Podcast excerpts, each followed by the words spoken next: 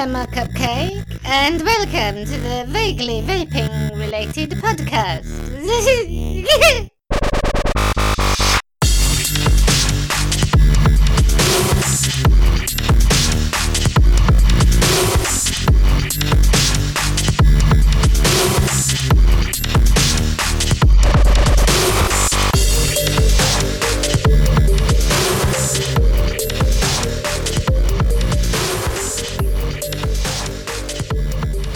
Hello and welcome to episode 41 of the Vaguely Vaping Related podcast. This is the first show of 2019, and as usual I am joined by his Lord and Saviour, the missing Doctor Who, and the creepy cemetery guard, whatever it is.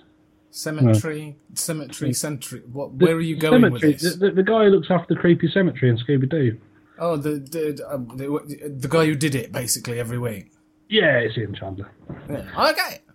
Hello. Oh, it's Ian Chandler, who has a New Year's resolution this year. I thought I'd bring this up nice and early. All right, okay, go straight in with this one, shall we? Yeah, because everyone needs to understand the rules before...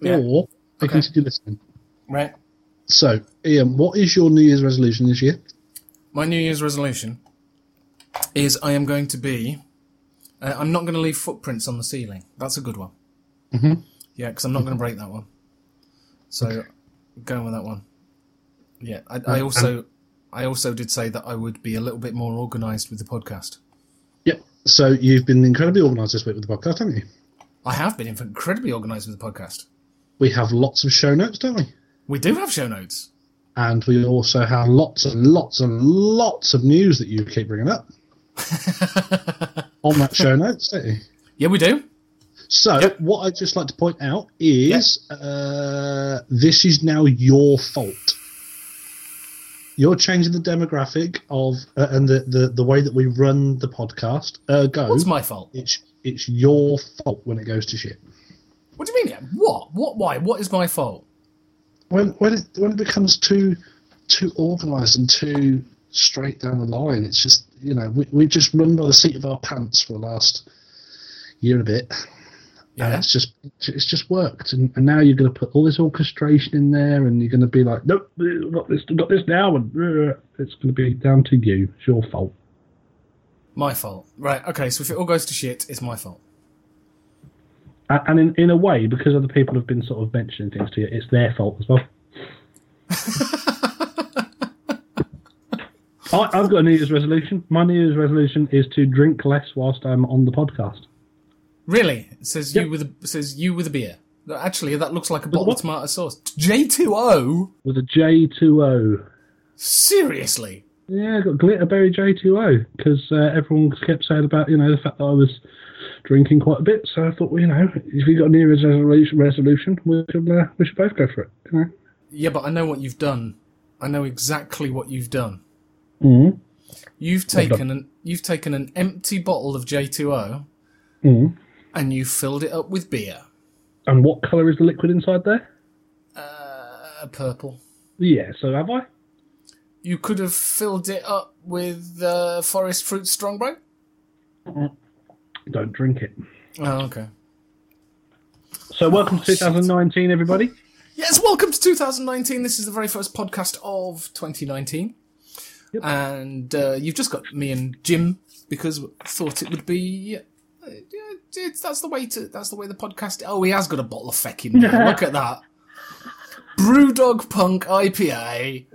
There you go. The drinking on a podcast lasted for all of... Hang on, let me check. Timestamp. 4 minutes. Don't worry, people. I won't let you down. I'm not a quitter. Fuck these lot. Yeah, Chandler. Yes, what? Chandler. What? Yes. A weird one for you. Bit of a weird one. Yeah. What are you vaping on? Yeah. What are you drinking? Yeah. And how was your Christmas, me old mucker? What did you get up to? Did you get up to anything nice? Did you get up to anything different? Anything a little bit different? I got to see my mum and dad briefly. You were my way, and you didn't come in. I did, but we came down for a day, you see, and when it's the 2 hours there, see my parents, it was like, you know, and if you may well have run into my mother without actually realising it, because I know Wisbech is like, you know, there's only about 3 houses. Yeah. Yeah, so, you know, everybody knows everybody else. But yeah, she can talk the hind leg off a donkey, and when you say at 7:30, right, we've got to go because we want to be home for about, you know, 9:00. You know, it's usually 8:30 by the time we get out the door. Yep. So it's. But we will come see you. I tell you, we are gonna at some point we are gonna have a hotel and stay for a few days to see my parents, and we'll come and say hello. So I keep meaning to. Yeah. So yeah, but we did that Sunday before Christmas, and then had Christmas lunch at the in-laws. Ooh, which was really nice. Didn't have to cook. Yes. Oh, so, I had to cook for Christmas Day. I didn't cook Boxing Day, but I did cook Christmas Day. Oh, did you? Yeah. Ah, no, I didn't. Yeah, 13 so Christmas Day again. 13. Yeah. Bloody hell. Yeah, it was good. So, we'll get to that. Yeah. So we had Christmas Day at the in-laws, and yeah, just chilled basically since then. So yeah. Cool. And back to work. And then back to work, and yeah, at the moment they've screwed up my holidays, which is mildly entertaining, because according to my schedule, I'm on holiday until the 14th of February. Oh, nice! Yeah, which is fine. Which it just uses up all my annual holiday all at once, plus an extra week. Cool. But it also shows that I've been on holiday since the middle of November. Well, so, maybe they've been doing that based on your workload. Well, probably based on my output. Yeah. Yeah. Yeah. Yeah. No, I'm with you on that one. To be fair, I can't really argue with that. I know exactly where you're coming from. So, what are you vaping on? Come on. What am I vaping on? Oh, right. Okay. Yeah. These hand tricks are going to take a while, if not. I know, because I'm filling up my bottle as well, which is why I'm filling. I have got a Wotofu Faris RDTA. So I've got the RDTA sitting on top of my Lost Vape drone. A Ruditor. A Ruditor. And I'm rather liking the Ruditor. Yeah. Strangely, it does have a dual coil option. It does have a single coil option, because you know I like my single coils. Yeah. But I'm actually quite liking it at in dual coil mode, and I've got it at 0.22. And 0.22, and running it at about 60 to 65 watts. I keep going up and down. Cool. What juice you got? And in there, I have just filled it up with some Jeffrey's cream soda. Because I did have a rice pudding flavour in there from Chef's Flavours. Okay. I just fancied something that was a bit less bakery. Sometimes you get too much bakery, don't you? Yeah. Yeah. No? All right, okay. And what else I was vaping on? I was vaping on my Infineon, and I'd got my ancient Teflon GT sitting on top, which is mahoosive. Let me just put it on so you can appreciate the visual aspect of this. I've already seen the fact that it's like a goldy-coloured Teflon, and it's a silver Infineon. No, they're both silver, both stainless. It just looked a bit goldy-coloured where I'm sat. The might be the light, but yeah, it's a ridiculously large. It looks like a walkie-talkie. It does look like a walkie-talkie. It's ridiculously large, but it was vaping quite nice. But I've come to, because I haven't used it all day. Because with it being ridiculously large, I don't carry it about. I just use it at a time. And I've come back to find that it's pissing juice out of the 510, which is never good. No. Yeah, so I'm not best pleased. So I'm putting that aside, and I'm going to get the saver out and put the saver on top. And inside that, I have got offended by fenders. Good lad. That I've got inside there. Counts. Yeah, and I've just realised I've now put juice again inside there. I'm going to have to wipe out before I can put the tank on top. Ah, oh, there you go. All of that just to show you what it looked like. Yeah, all of that. Yeah. So that's it. Yeah. That's it. Oh, and the other one has just charged up. There you go. I've got this. Oh, what's that? Oh, that's the Vladdin. That's a Vladdin pod system, because everyone's got these pod systems that seems to be in at the moment. And in at the moment. What do you mean? Everyone's on a pod system. These these USB pen systems, blue, and they're all the starter kits, aren't they? They're all arranged because of Nick salts. Mm. They really are. Except I haven't got Nick salts in it. The Vladdin's pretty good because it doesn't come with any... The pods aren't pre-filled, they're empty. No, exactly. Most pod systems aren't nowadays. Most pod systems do come empty. There's only a few that come with liquids in them. They're not very good ones that do, and they're very expensive. Yes. I'm with you. With it not having any liquid in it, it suddenly becomes rather affordable. It makes it much more economical because it's got ceramic coils in the Vladdin. Okay. And you just refill the pod, take the drip tip off, and you can refill the pod and use it until it goes. Yeah, it is actually. Was that a freebie, mate? Out of the old box? Yeah, that came in a vapor round box. Cool. So yeah, no, that's good. And yeah, I was surprised because I've had some other USB pen style ones that I've just kind of gone, yeah, it's all right, but and then not used it. Whereas that actually, I've been using it in the car. Cool. So yeah. Oh, and drinking on. I've missed the drinking on bit. I've got a pint of squash. Mm. There you go. And not just any squash. It is orange and pineapple. Oh, I know. Going for the high-end stuff. So, you're crazy, chap. So, yeah. So, Jim, what are you vaping on? Mm. What are you drinking? Except we know already because he waved it at us and I told everyone. Mm. What are you drinking after that? Haha, there you go. And how was your Christmas, mate? We'll stick with the same question because it's... Punk IPA, followed by Punk IPA, followed by Punk IPA. Okay, you've got a lot of Punk IPA then. Yep. Yeah. You didn't fancy a Punk IPA instead? I thought about it, and I thought, nah. I'll change it, just go for another Punk IPA. Okay, that's all right. I can't blame you with that. Christmas was good. It was good to have some time with the family. We were obviously very busy in the shop beforehand. It's that time of year. Yeah. And the bit between, the sort of lost bit between Christmas and New Year was fairly busy, if I'm honest. Lots of new stuff, bits and bobs. Cool. Christmas Day was 13 people. I cooked for. You nutter! 13 people. It. But I actually managed to get Keely's granddad out to come out for Christmas Day. Oh, nice! On Christmas Eve, I ended up and the day before, I ended up ringing the hospital and speaking to someone to make sure that we could. He could have his intravenous done earlier, so as I could pick him up, bring him home for Christmas dinner. And take him back. So I picked him up about 12 and took him back for about 6:45. Oh, lovely! So that's nice.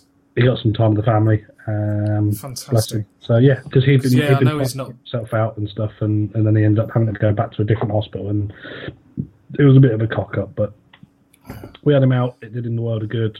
We got some great kids. Yeah, as long as you took him back to the right hospital, then it should have been all right. Well, unfortunately, unlike the NHS, I know where he's supposed to be. So. Did you get back with him going, hang on, who's this? Sorry, we've got somebody else in that bed already now. Oh, they had someone in that bed. They'd moved him. In the time he was away, they'd moved him. Really? Yeah, to a different bed. In the same ward, in the same bay, but he was in bed 3 rather than bed 1. They shunted him out and put him in a different bed. Now that's yeah. That sounds about right. Yep. That was good. Box Day, spent up the old dears. She cooked. We always split it. sort of Christmas Day and Boxing Day, my family and then Keith's family, or vice versa. Yeah, yeah. And this year fell, so next year it'll be Christmas Day with my family, Boxing Day with her family. So it works quite well. It worked really well for my brother as well, who's a police officer, and he was able to, his shift pattern worked around that, so that was good. Mm-hmm. He was working Christmas Day, yay! But yeah, it was good, and lots of time with the kids, and that's what Christmas is about for me. Family time. Years, it's been, always been the same for years. That, worked really hard throughout the year, and then Christmas, it's time off. So it was good. Yeah. My daughter has discovered Monopoly. As I can see behind you on the feed, there's a game of Monopoly partway in progress by the looks of it. Oh yes, in part progress. I'm getting thrashed soundly. So there you go. Our Isabel, 8-year-old, is... See, for me it was all... Boxing Day was about Cards Against Humanity. And New Year's Eve was, as well as you saw, because I kept sending you pictures of random or videos. You did, and they're not particularly child friendly, are they? Really, Isn't child friendly. It's not a family game, that one. Well, minus the kids. But when you've got a mother who's 64, 60, you had to think about that, didn't you? 66, no, 64. Who's shouting out the obscenities because she's got to read the cards out to figure out which one's the funniest. It can be incredibly funny, and me and my brother both found it incredibly funny to lay down certain cards to get her to say certain things. Okay. So it was, and all that's going through my head at this precise moment now is some of the funnier ones that obviously I can't say on the podcast. Why not? It's over 18s only, and there's only one word that I bleep out, and it's not sweary.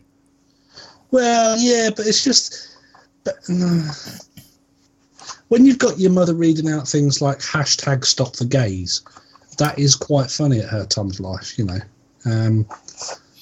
the content, but just it's funny to hear a 74-year-old woman shouting out #StopTheGays. And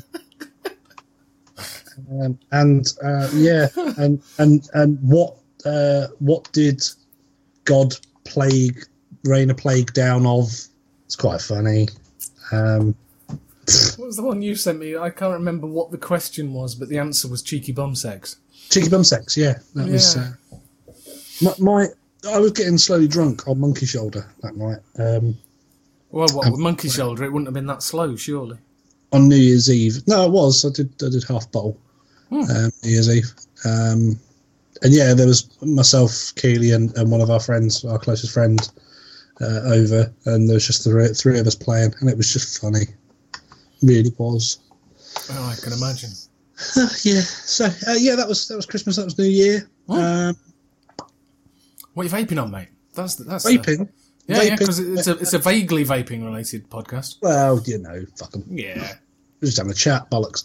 Yeah. New Year's resolution is to keep being me. No, that's not what you put in the show notes.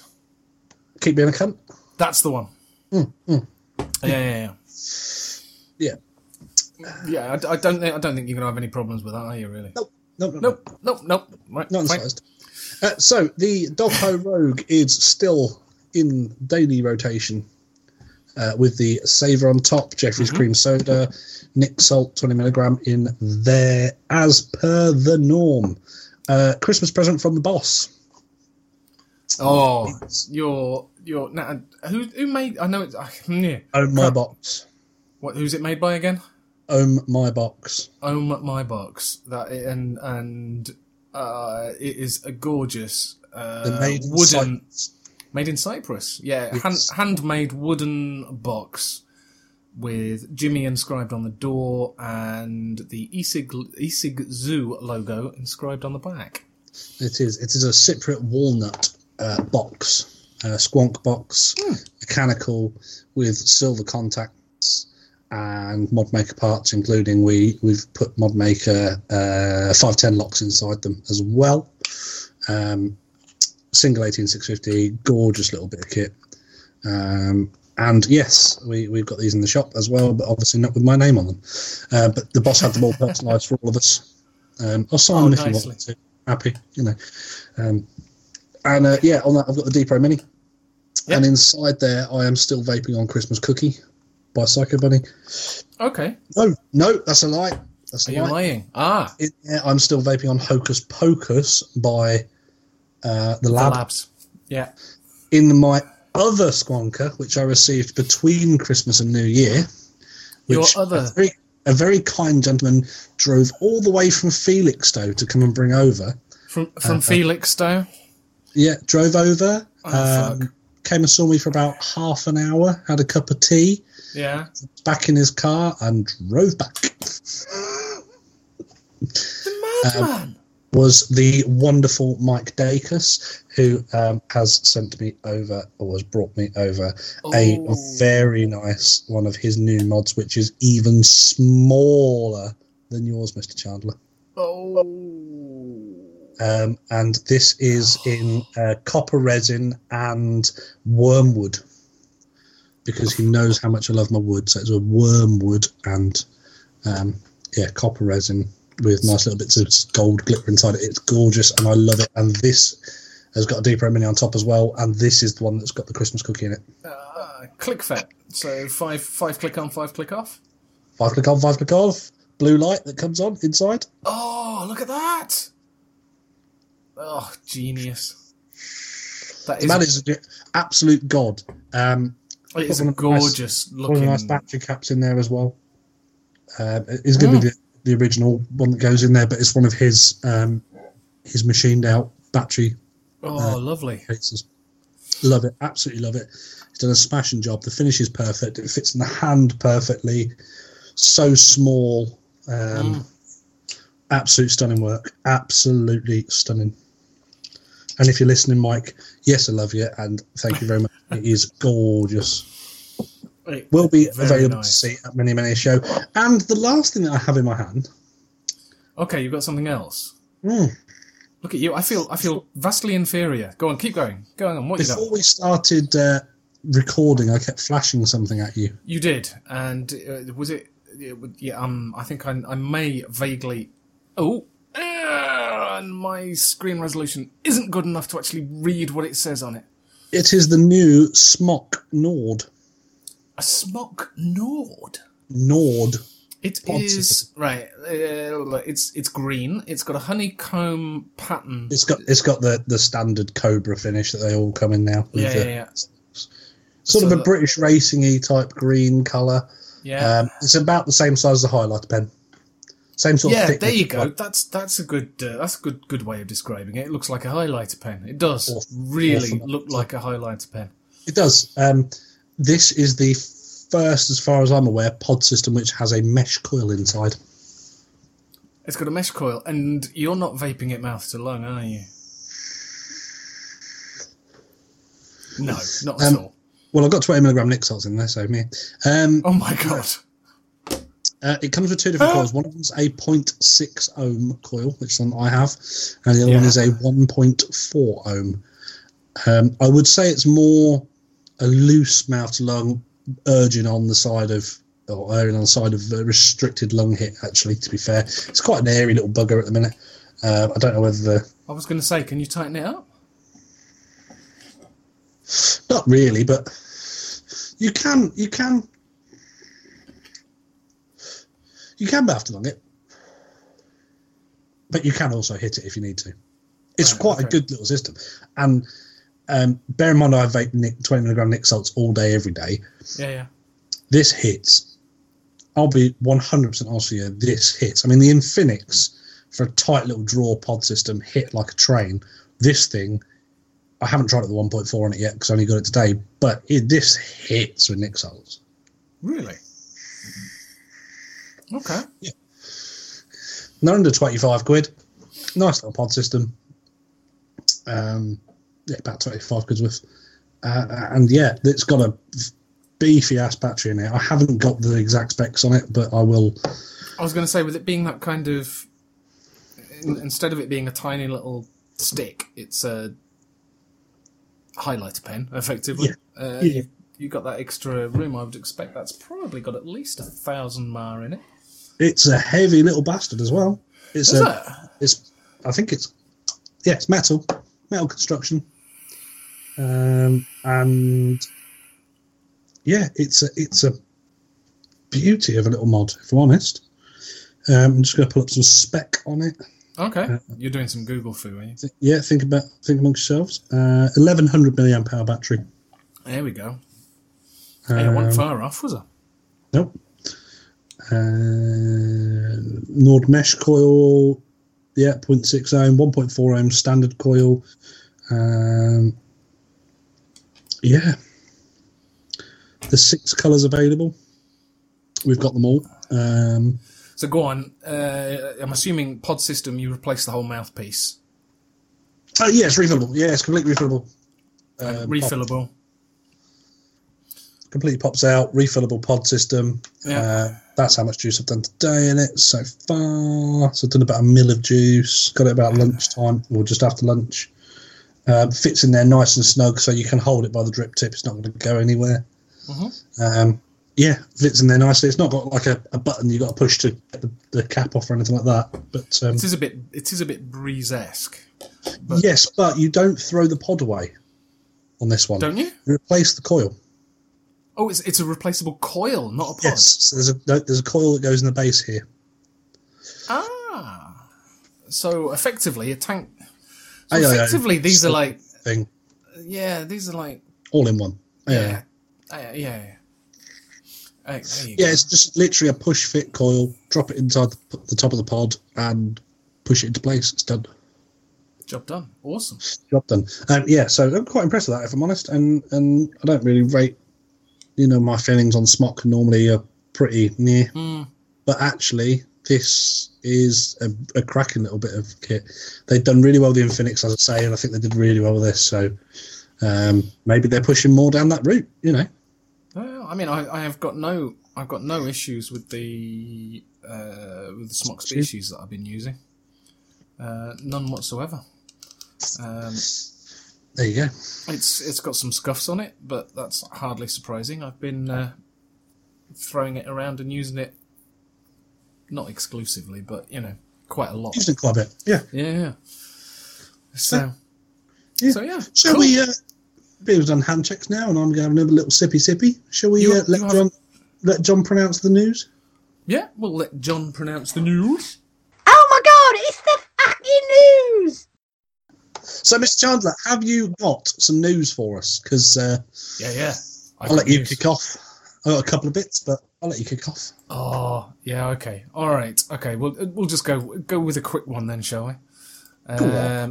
Just a quick one. We all know that a certain vaping company from across the pond that is extremely well known for their tiny little pod systems.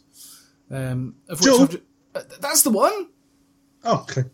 Yeah, of which I actually have in my possession.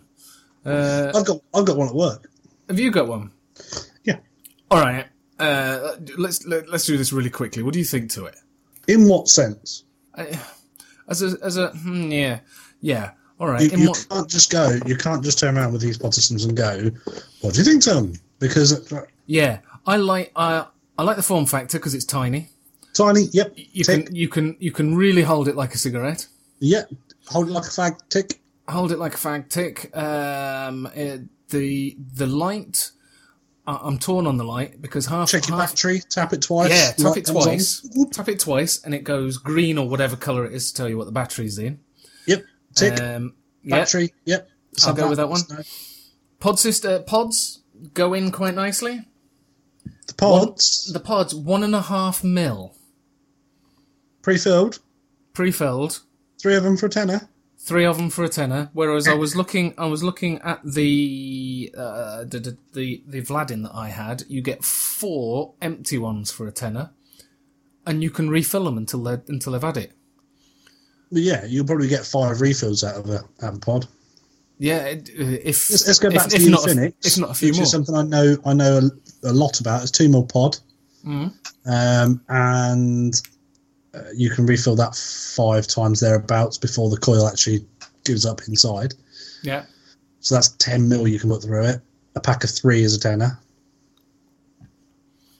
Yeah. But if you're looking at liquid stakes, 1.5 mil, 4.5 mil costs you a tenner in the pods in a Juul. Yeah. Whereas I can sell you from our shop 30 millilitres of nicotine salt for a tenner. Yeah. And excuse me. Interestingly, bake much. I know. So I'm yeah. Juul's making me cough. What the hell? I don't normally do Nick salts. Well, you know I don't do Nick salts because when I've had Nick salts, they just go straight to my head, and I'm like, wee! No, don't like it. But that's what a lot of people who are giving up cigarettes want. They want stag in the morning feel. Absolutely, and I don't knock that at all, and I think I'm completely with you on that one. The thing is, this is 20 milligram Nick salts or 18 milligram. It's bloody hard to work out because it makes its mind up. 20 milligram nicotine, 1.7% strength that we eventually worked out is because they do it by weight in America. Yep. So it should. Because I was expecting it to be 2.0. Either way, it's 2 milligram Nick salts, and I can vape this quite happily. And I think the reason for that is it doesn't kick out the vapor, does it? No. So it doesn't kick out the vapor. So I can now understand why in the States they have, is it 40 or 50 milligram 50, that they have in it? 50 is pretty much the maximum you get normally. 50 is kind of like the standard they were doing, wasn't it? 50, 35, yeah. Yeah. I can understand why they have the highest strength over there because it doesn't kick out anywhere near enough vapour to... I can also understand why shops are selling them in the UK. Well, it's got a big name for itself. No, it's not even that. It's not even that. It's a business thing. So the business of it is they come in, they buy that pod system, they give vapour a try. It's okay. It works a little bit for them. And then they come back in 2 weeks later and go... It's okay. You got anything a little bit better? Because I'm still having them couple of fags today. Oh, you want something better? Oh, here, let me show you this. And then a few weeks later, they come back in and go, oh, you want something better again? Oh, okay, I'll show you this. So it works really well for them. And if they don't, then people come back in and buy the pods at a tenner a pop, which wholesale's probably costing them £3. So that's where they make the money. Yeah, yeah. As a purely business thing, it would make great sense. Because people will come in, they will think it's shit, and they will move on, or they'll just give up. Now that's the bad side of it, and it's about 65% will just go, no, vaping's not for me, it doesn't work. That is the bad thing. It's retention. Now, if you've got decent systems, decent mouth to lung systems, starter kits, things like the T18E2. The T20S, things like that you can start people on, or better pod systems. Yeah, I mean, cheaper. Sorry, carry on. With cheaper with more hit. Yeah, yeah. I mean, even just swapping over to this Vladdin, it's much more satisfying. Yep. Produces a lot more vapor, and I've got 8 milligram nicotine in it. 8 milligram free base. I'll be honest with you, because of the throat hit. If I can get people, these are brand new to us, but if I can get people vaping them properly, these Nords, because of the amount of vapour they produce, with Nick Salt, these are going to be a fantastic tool to getting people to stop. Oh God, yeah. I mean, if you're just going to be using that to get rid of your craving, you're going to be able to have that. Take a couple of toots off that, job done. That'll do you for an hour, or two, or three. Yeah, the first hit in the morning is going to be fantastic. I'll give it a whirl. This is the first thing I'm using tomorrow morning. It's going to be in the bedside cabinet, and I'm going to use it as soon as I wake up. I don't normally take vape stuff to the bedroom, but if I'm testing it like this, then I do, because I want to see what it's like first thing in the morning. I haven't put my cream soda in it. That's reserved for the Savour, because I love the Savour, and I think they're just amazing. I really do. And the flavour in the savour. Yeah, and to be perfectly honest, something. They are becoming very hard to get hold of, the savours now. Suppliers do not have a lot of them, if they've got any at all, to the point that we're actually thinking about going direct. because they have been that good for us, and they do perform as they should. Yeah, because I'm thinking I could do with a silver one. Yeah, because I've got a silver and a black one now. So, but yeah, they are black ones sitting on my Infineon. I need a silver one. Yeah, we're looking at going direct. Yeah, possibly, because they are good. The flavour's banging. The draw is banging. I don't have any issues with them. We've got customers who come in who've been having these off. They had these off of us 6 months ago at one of the shops, and 4 or 5 months ago at the other shop. And yeah, they love it. Absolutely love it. Don't touch anything else. This is what gets me with the vaping industry is that at the minute the way it seems to work is that they bring an atomizer out. They make X amount of them. Hit the market with it. Here's this new atomizer, bang, bang, bang, isn't it wonderful? Boff. And once they've sold that, they go, right, job done, let's move on to the next one. And half the time, you come in there, they're bringing out bloody awesome, like the Saver.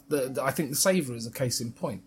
It's a great atomizer that you want to be able to get hold of, to be able to recommend and go, oh yeah, buy this. Because the amount of times I've had something and gone, oh yeah, it's really good, you want to buy this, and your chances of being able to get hold of it is like almost nil.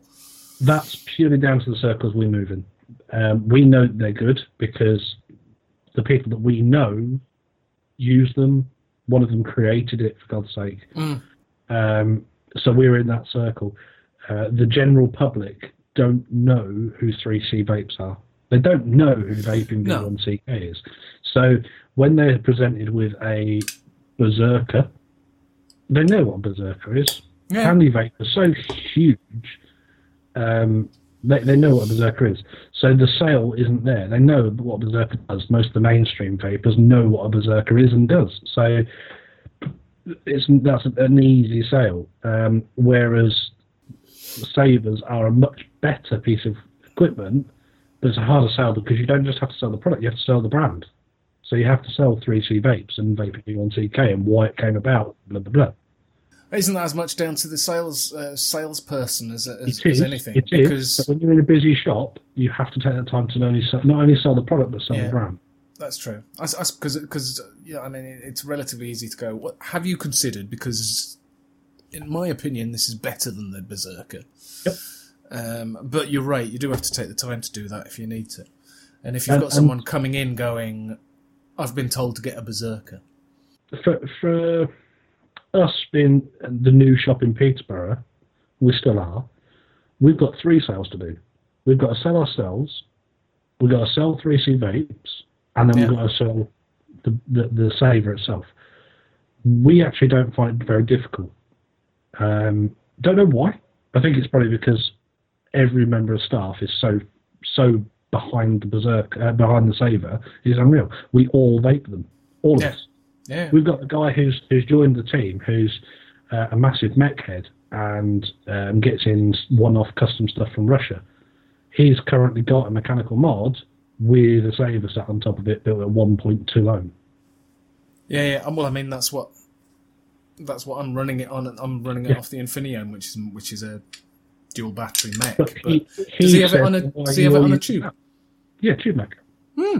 They're all custom tubes that he has sent over. But he's like, well, why are you all using them? Because they're that good. No, is it? And he bought one at staff rate, and the next day he was like, I can see why you have one. Yeah. So it's easy, but yeah. Anyway, Juul, you were saying about Juul. Sorry, it's all right. We started on Juul. We've gone tangential as we normally do. Yeah, we all know that very recent. Well, if you don't know, recently Altria, which is big tobacco, if you've not heard of them, including brands such as Marlboro. So quite a big, tobacco giant. Kind of fills it in. Basically, Altrica bought 35% of the company of Juul. So for £13 billion. They have 12.5. Yeah, 12.5. What 13? Whatever it is. I thought it was 12.5 million. Apparently, it's 13 billion. Billion. Yeah, it's billion. It's definitely billion. Yeah. So they now owe 35% of the company, and apparently some of the staff and shareholders weren't particularly keen on this. So because they've just been slating it for the last 5 years. Yeah, they're basically thinking it was going to go against the ethics of the company, because the company has from day one been all about trying to get people to quit smoking. And has had nothing to do with big tobacco. A little bit of selling out, perhaps. However, Juul are handing out $2 billion amongst its employees. Now, it's not a huge company. It's not small, but it's not huge. So there's about 1,500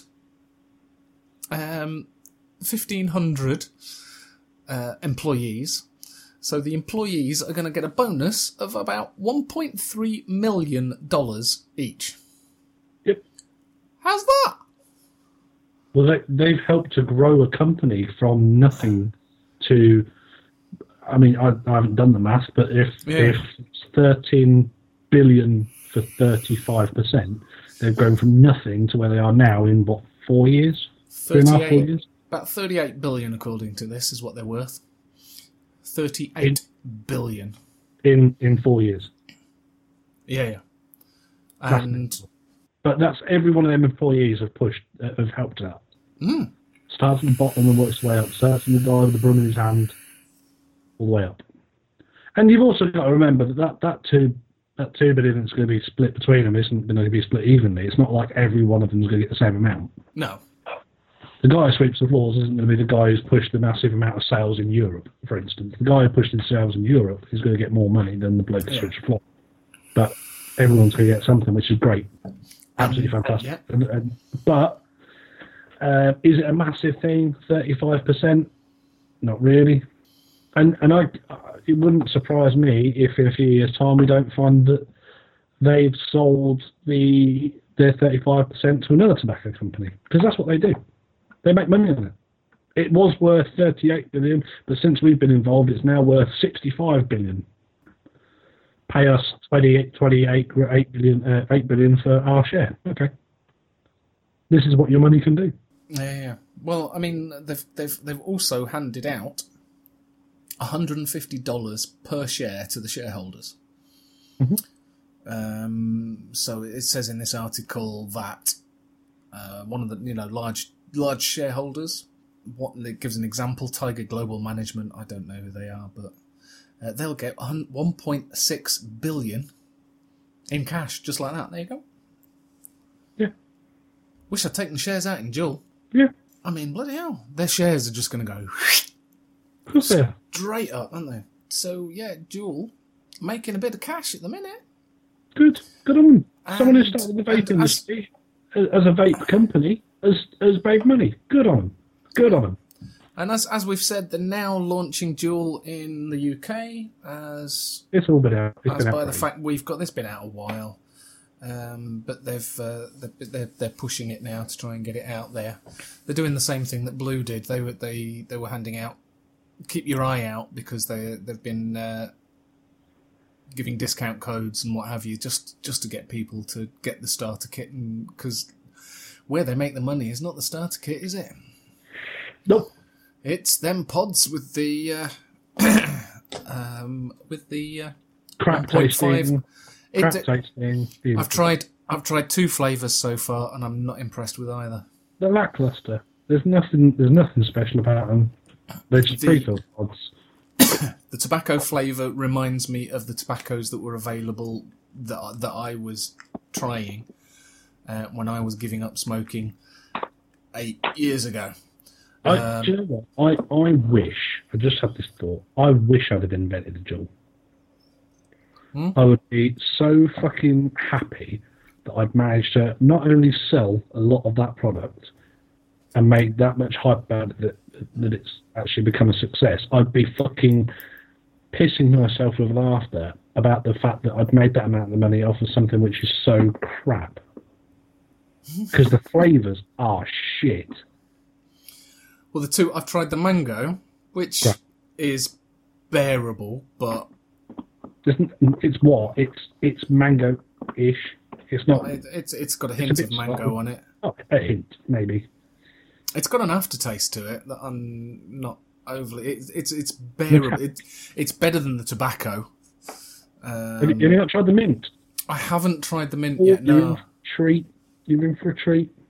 Well, I know Ruby on Cultural Clouds was always had her Juul with the mint. Mm-hmm. Was that Sprig Mint? Was that? I don't know what flavour. Was that Sprig Mint? Yeah, might have been. Do you know what? I'm now gonna dig that mint pod that you've got there. If you're gonna pop it in, that'd be lovely.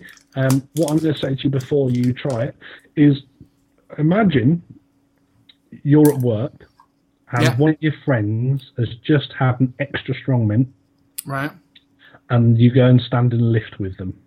And you get that subtle sort of, that's mint, I'm sure that's mint, in the air. That's what you're about to taste. It's that sort of, I guess it's a little bit of mint. Really? Okay, well, why is that not going in? Go in. Oh, there we go. It's not, bang, here's mint, or bang, here's menthol. It's... Yeah, it's a bit minty. Oh, it's cool in the mouth. Oh, it's chewing gum flavour. Yeah, it's so lacklustre. It's not like a Wrigley's Extra chewing gum, because that's like or an Airwaves. It's just a no. It's the one that it's a stick of original chewing gum that you spearmint. Had to chew 5 minutes to get any flavour out of it. That's the one. Yeah. It does cool the mouth. Yeah. But the other thing is, you've just done exactly what you have to do. You have to chirp on it 2 or 3 times to get that coil heated up. Yeah. No, that is normally how I vape mouth to lung anyway. Yeah. But I don't have to, say with the savour, I don't have to do that. I just do it because habit. My habit is always to purge. I always breathe out slightly before I draw in on anything. I don't know why. Whereas, as I've learnt with the Vladdin, I don't need to do that. I can actually just inhale off and away. Yeah, well, the way that I normally vape, I have to stop myself on pod systems, otherwise I blow in them. Mm. But stay tuned for the next podcast, because you will hear me smashing the fuck out of a Juul. And I will be videoing it and sticking it on Facebook as well. It is. That mint... What, it's... I can... Look, I can understand they've got a lot of people off smoking. Yep, that is great. Yep, fine. And all I can say is, half of me, the real cynic, is wondering whether they've been sitting back going, "Oh, kids, everyone's having a go at kids smoking and vaping Juuls." You know, they've had so much. Advertisement, exposure over it. Any advertisement is good advertisement, regardless of whether it's good or bad. It's still good advertisement. And it has been, because the name Juul has been bannered about over 42 countries or something stupid, and it's worked. And the fact that it is actually starting to become like the Hoover, and you do the hoovering, people are using it as a generic term for vaping. Oh, yeah, are you Juuling? Yeah. You know, it's turning into a household name with non-vapors. If anyone was going to go and sell part of their company to Big Tobacco and make lots of money at it, it was going to be Juul. They've done it. Mm. Am I happy that they've sold out to Big Tobacco a bit? Not massively. I'm not happy at all. Have they sold majority share? No. Is it still owned by somebody else? Yes. Do I think the Big Tobacco are in it because they want vaping, or is it because they want to make money? They want to make money. That's the whole flip side of it is they want to make money, and you cannot beat it, because their systems are dying. Blue and all the rest of it, they've done these freebie giveaways and they haven't worked. Juul is so big they can do it and not even think about it, because they know they'll get the revenue back. Yeah. Good on them. They sold some money. They made some money in the vape industry with a product. It's not new gear. It's old gear. It's not the greatest flavours. They're poor flavours, in my opinion, especially as far as the amount of Nick salts that I try every bloody week. It's not good, but they've made a lot of money at it. Good on them. And they deserve every penny of it. They do. And I think it's because they do. I know they don't do it over here, but I know in the States they have they do their own Juul do pods with big vape brands juices in. Also, as a little flip side, we've just brought in a pod system which uses open pods, so you can refill them with whatever you like, and they might fit in the Juul. Okay. the system itself is quite clever. No, it's not. The system itself dies every 3 minutes, and the charging port cable, the charging magnetic thing, I've knocked it out of that so many times because it sits on my laptop charging. It looks like I'm still having to use a Wi-Fi aerial from 6 years ago. Welcome to the 21st century. Yeah, I looked at that Wi-Fi at the the charging, because it's a USB magnetic thing. You just drop it into cradle, yeah. Like a little cradle, and I thought, why are they fucking about with that? Because if it were me, I would lose that. Whereas if you've got one that just takes a micro USB cable, invariably wherever you are, oh, excuse me, mate, you got a USB cable I can borrow? Plug. There you go. Yeah, but you don't get anyone going. I would lose that charger. There'll be some people there's some people who buy the add-ons, so they buy extra chargers because they'll have one at work plugged into the PC, and have one at home plugged into the wall, and then they can charge it wherever. And maybe another one in the car. Or maybe they'll just buy a new kit because they're so cheap. Yeah. And they'll just buy another kit. Great. And then you've got spare ones. Make money. Anyway. Money where the sun shines, but if it bites in the arse, don't blame us. Well. So there you go. I thought I'd mention that if you do happen to have shares with Juul, can I have a loan?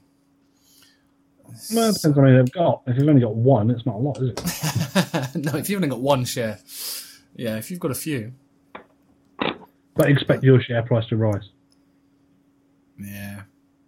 They floated on the market. They did a good job at it. Can't fault them. Businessman, can't fault it. Yeah. Right, go on then. You got out, mate. Do you want to do one? Go on then. I'll do another one from across the pond whilst I've got 2% left on my battery so I can read it. Ah, transatlantic divide on e-cigarettes deepens. And Glantz loses the plot. Okay, who's Glantz? Right, I'll read you the first opening statement. The gap in understanding between the UK and the US continued to widen this week as US lawmakers and federal agencies continued to attack tobacco harm reduction, while Britain's PHE launched a campaign to educate smokers about the benefits of e-cigarettes. Meanwhile, notorious anti-vaping crank Stanton Glantz finally jumped the shark. Okay. After he penned a blog post where he openly called on smokers to keep smoking rather than move to safer alternatives. Stanton Glantz finally reveals his real agenda. Former aeronautical engineer and long-time anti-vaping activist Stanton Glantz has made a string of increasingly extreme denunciations of harm reduction in recent years. But this week, he at last openly said what he's been hinting at all along. He wants smokers to keep smoking. Yeah. Bit weird, isn't it? Bit weird.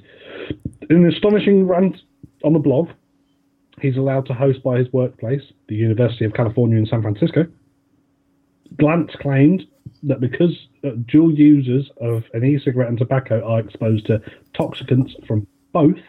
That's dual users, not dual users. No. If you smoke and vape, dual users. Yeah, dual users of e-cigarettes and tobacco are exposed to toxins from both. Yeah. They're better off if they just smoked.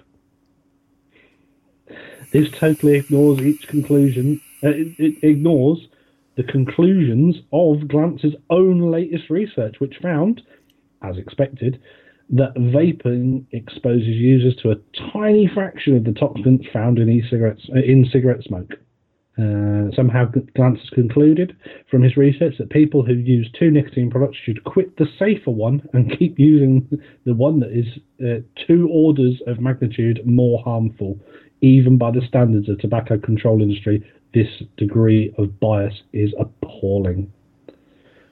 suggesting that smokers should continue to smoke rather than switching to alternatives that eliminates most of the risk should destroy the remaining credibility of Glantz and the anti-smoking activists. Unfortunately, it's more likely that he'll continue to parade as an expert by the media, despite his opposition to harm reduction being out in the open at last. So, PHE, Public Health England. Public Health England. We've known the results of this study for quite a while now. Yeah. They pushed it into the media. I know IBVTA have been working with them with regards to Stoptober and bits and pieces. So it's basically this twat as even though he's done his own research into it and found that vaping is less harmful, not to the amount that we have, but even though looking back at his studies he's found that it's less harmful, he's still urging people to continue to smoke. Just goes to prove how much lobbying tobacco can do, doesn't it? They can tip the bias in their favour with somebody who is deemed to be an expert in the field, even though his own research has said e-cigarettes are less harmful. He can still peddle the fact that you should stay smoking rather than dual fueling. Yeah. Now I had a look. Now I had a look at his blog, this particular blog. He's not helped himself in any way by putting in as his title, using e-cigs increases exposure to toxic chemicals for most users. They would be better off just smoking. Whereas what he says, basically he is saying that if you dual use, you have slightly more toxins than compared to a smoker. But what he's slightly more. He's based that on is if you smoke 20 cigarettes a day, and you have done for 20 years, and then you vape as well, so you're still doing 20 cigarettes a day and vaping, you're going to end up with slightly more, because there is slightly more in vapour. Nicotine, for instance. Let's take all the rest of the chemicals out of it. You've got nicotine from 20 cigarettes. Let's give that a figure. Let's say the units are 10 per cigarette. So we've got 200 per cigarette, 200 a day, and vaping is, let's give that 10 as well. Throughout the whole day, 10.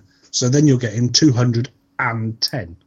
But it's not about that. It's about the reduction in the amount of cigarettes. Yeah, he said that the dual users and cigarette-only smokers both smoked the same number of cigarettes per day, about 15. So they don't. But that's what he said. So again, like you said, he's looked at this, and the smokers have smoked 15 cigarettes. The dual users have smoked 15 cigarettes, plus whatever they were vaping. But they don't. They don't usually, but that's what he's suggested. The reduction in harm is based upon reducing the amount of cigarettes. Yeah, but I looked at his results, and he's said exclusive e-cigarette users showed, and then this is where his results are a little bit weird. They showed 10% to 98% significantly lower concentrations of biomarkers of exposure. So is that a range between 10 and 98% in exclusive e-cigarette users? I don't know. Because 98% lower concentrations is a hell of a lot, because well, it's not a hell of a lot when you base it on, because the only thing I was going to say is because never users, so users that have never smoked or used an e-cigarette, had between 19 and 81% significantly lower concentrations of biomarkers. So looking at that, if you're saying that e-cigarette users go up to 98, you're better off vaping than doing nothing. Yeah, it's all a bit skewed. I mean, 98% has been banded about in bits and pieces. There was studies done which put to the elevated level of 98% safer than smoking. They have confirmed. Well, they've sort of backed that off a little bit. The PHE have sort of said 97% or 96% safer or something like that. 95. They usually stick with the 95. Yeah. Yeah. It's always that air of. It's more than 95%, and they do the more than thing. In the ones I've seen recently. Yeah. So, they did one study that was 98%. So. I don't know. I think the bloke's a bit of a tit. He just proves the lobbying factor that we've all been on about for so long. And he's being paid by tobacco. There's not a hope in hell that he isn't. Yeah. And looking to say that the just to give you the comparison, if the people who just smoke showed 10 to 36%. So yeah. It's obvious that smoking is way, way, way, way, way, way more risky. Of course it is. And looking at then the results from the never users and the e-cigarette users, unless someone can explain it to me, according to me, it looks like the e-cigarette users are coming off best off.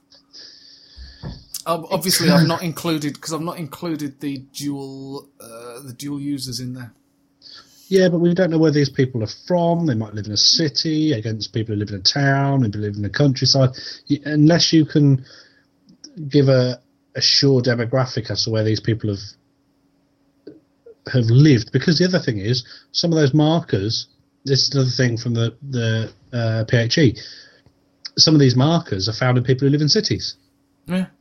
So there was one study which said e-cigarettes 95% safer, and living in a city is 94% safer. So actually, vaping is better for you than living in London. Yeah, it probably is, to be honest with you. But vaping and living in London. Exactly. So you've got to look at where these people are from, because that would skew it. Yeah. Anyway, blokes are fucking tit.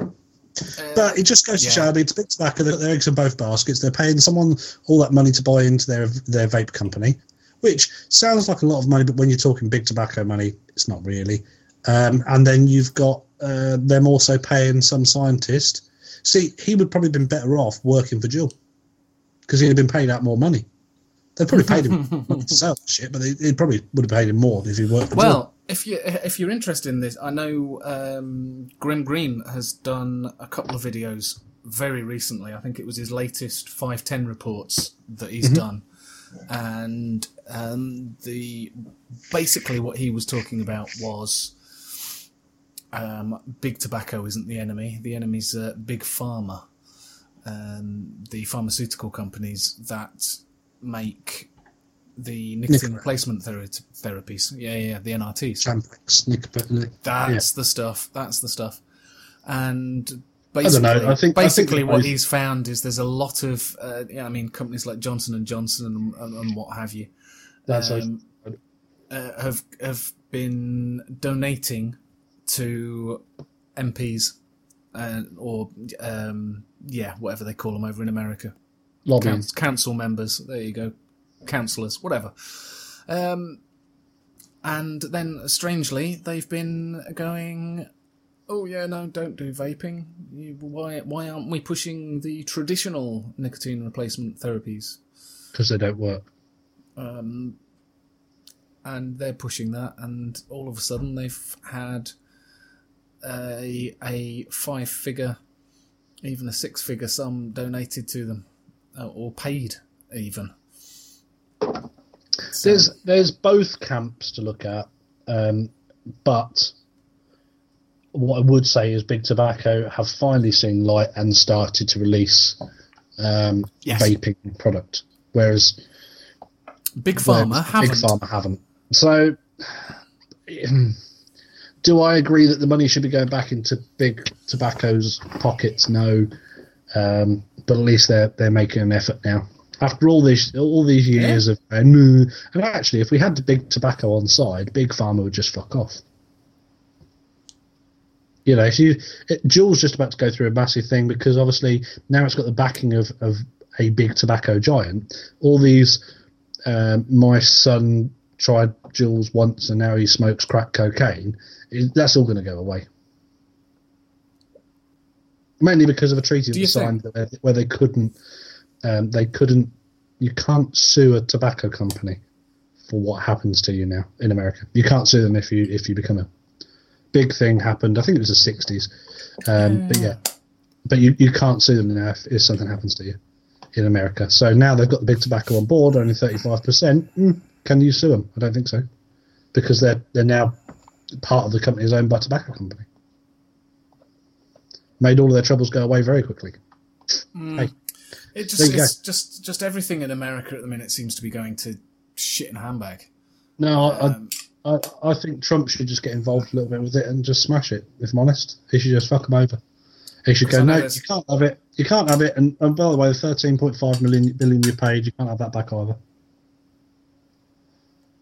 And you... Sorry, say that again. With the Juul... Yeah. I think Trump should walk in and go, no, you can't have shares in that. You're a tobacco company. Oh, and the money you've already paid out, no, you can't have that back either. Oh, what? And just tell Altria to go and offer it. Yeah, go and do one. Yeah. And he should find this bloke who's doing the blog and chuck him over the wall and all. Yeah, I don't think he's going to. It's because, there's states or at least cities in America that are trying to make... vape shops adult only. You've got to have a big adult only sign, and you know making them adult shops, as in they already are. Well, yeah, they already are. In order to purchase a product in a vape shop, you have to be over the age of 18 in this country. Yeah, over the age of 21 over there. That's true. But if you want to go into a vape shop with a pushchair and go in and say, "Oh yeah, can I just buy my da da da da da? Thank you very much." Do you think they'll stop mums and dads coming in with pushchairs in America? Yes. Do you reckon? I do. You're not able to take a pushchair or any kids with you into a sex shop. They're doing the same thing with vaping. That's what they're trying to do. Are you not allowed to take a child in a pushchair into a sex shop? No. No, you can't. If you've not been into a sex shop where you go into the back, you've got this area where you've got lingerie and what have you. Yeah, that bit's fine. But right. If you're wanting to go where all the toys are, right, and the DVDs and magazines and what have you, right, under 18s are not allowed. Even if they were a babe in arms. I don't think you'd be able to take a babe in arms. So you have to leave your child outside of this shop. Well, say you... All right. Rephrase that. Say you've got your 7-8-year-old with you. That's not what we're talking about. We're talking about babe in arms. All right. No. But let's bring it up a little bit. So you've got... Yeah, then you change the rules. Well, it's the same principle, though. If a parent is coming in with their child, let's say with their child, no matter what age. Mm-hmm. So you've got school-age children that you're going in with. If they came into your shop, you'd have no qualms about that because you are not selling any products that they are going to be using. You're selling it to their parents. Yep. So you're quite happy for those children to come into the shop. Yep. So long as their parents are happy about that. Yeah. Yeah, and they're with their parents. You're happy about that. America, they're trying to push to go, you cannot take children into the shop. Okay. So they would either have to wait outside by the door. So I'm leaving my child in the pram outside the shop. Or your 8-year-old. I don't know about a child in a pram. That's what I'm saying. I don't know about that. But if you've got a... No. If it's over 18s only, you've got to. Yeah, I would have thought you've got to check them outside. I would have expected. I remember when we went to Vegas, walking through the casino. Children are allowed to walk through the casino. You're not allowed to dawdle. You can't stop with somebody who's underage and say, "All right, you stand there while I play a slot machine." they'll go, no, kids aren't allowed. Off you go. Yep. And yep. that included when we went with our Izzy, who was in pram, pushed you. Right. So off you go. So I'm assuming it would be the same in a vape shop.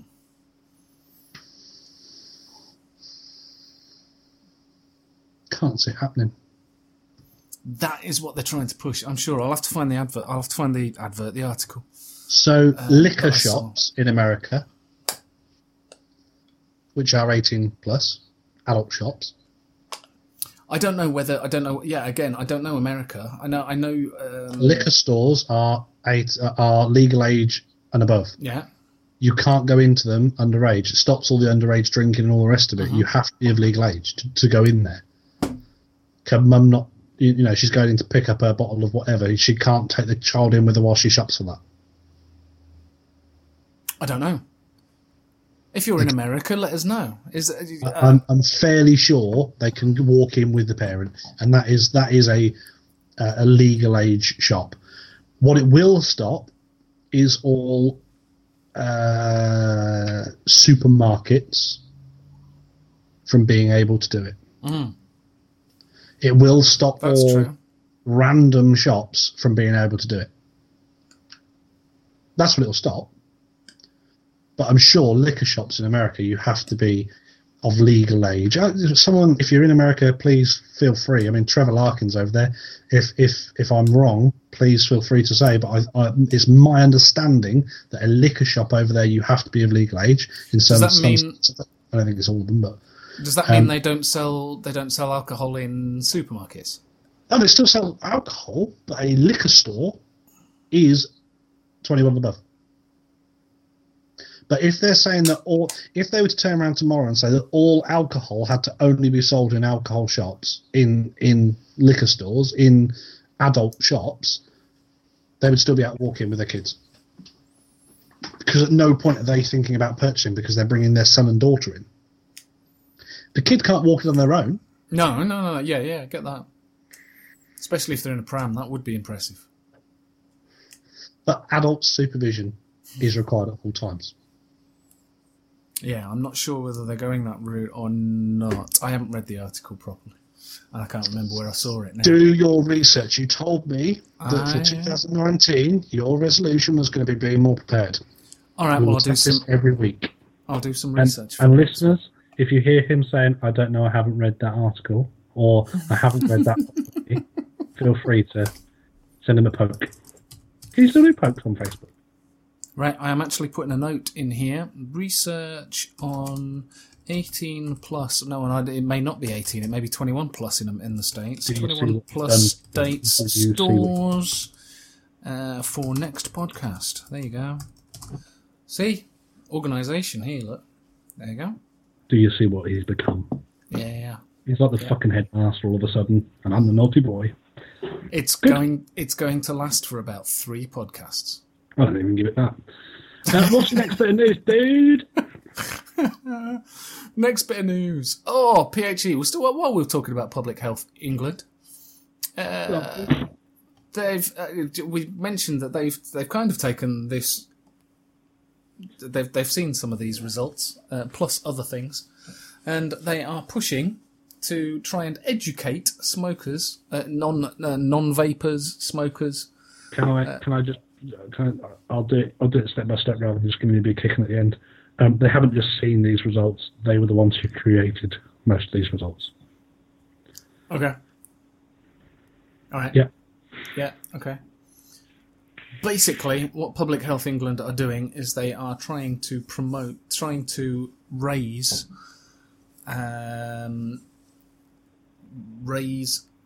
the public perception of vaping versus smoking.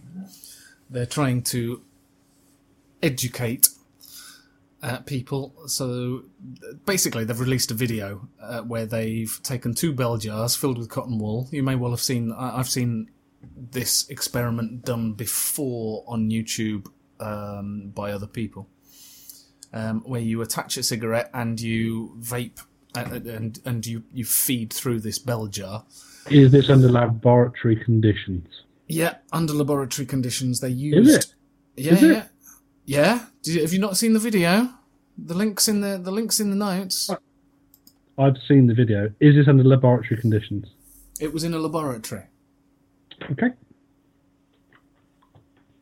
I would assume so. From Public Health England, would you not? No. Continue. No. Basically, they've got two bell jars. They've put on one. They've got it full of cotton wool balls. On one side, they attach a cigarette and put through, burn a load of cigarettes through it, and they do the equivalent on vaping on another bell jar, and they do a third, which is a control where they just suck air through it. Yep. So where's the one under laboratory conditions? This is under a normal usage as well, because I don't sit with my vape constantly attached to my mouth, constantly drawing in just air, just vapor. You know, I'm talking to you now and I'm breathing, and I'm not breathing in vapor. Yeah. So there's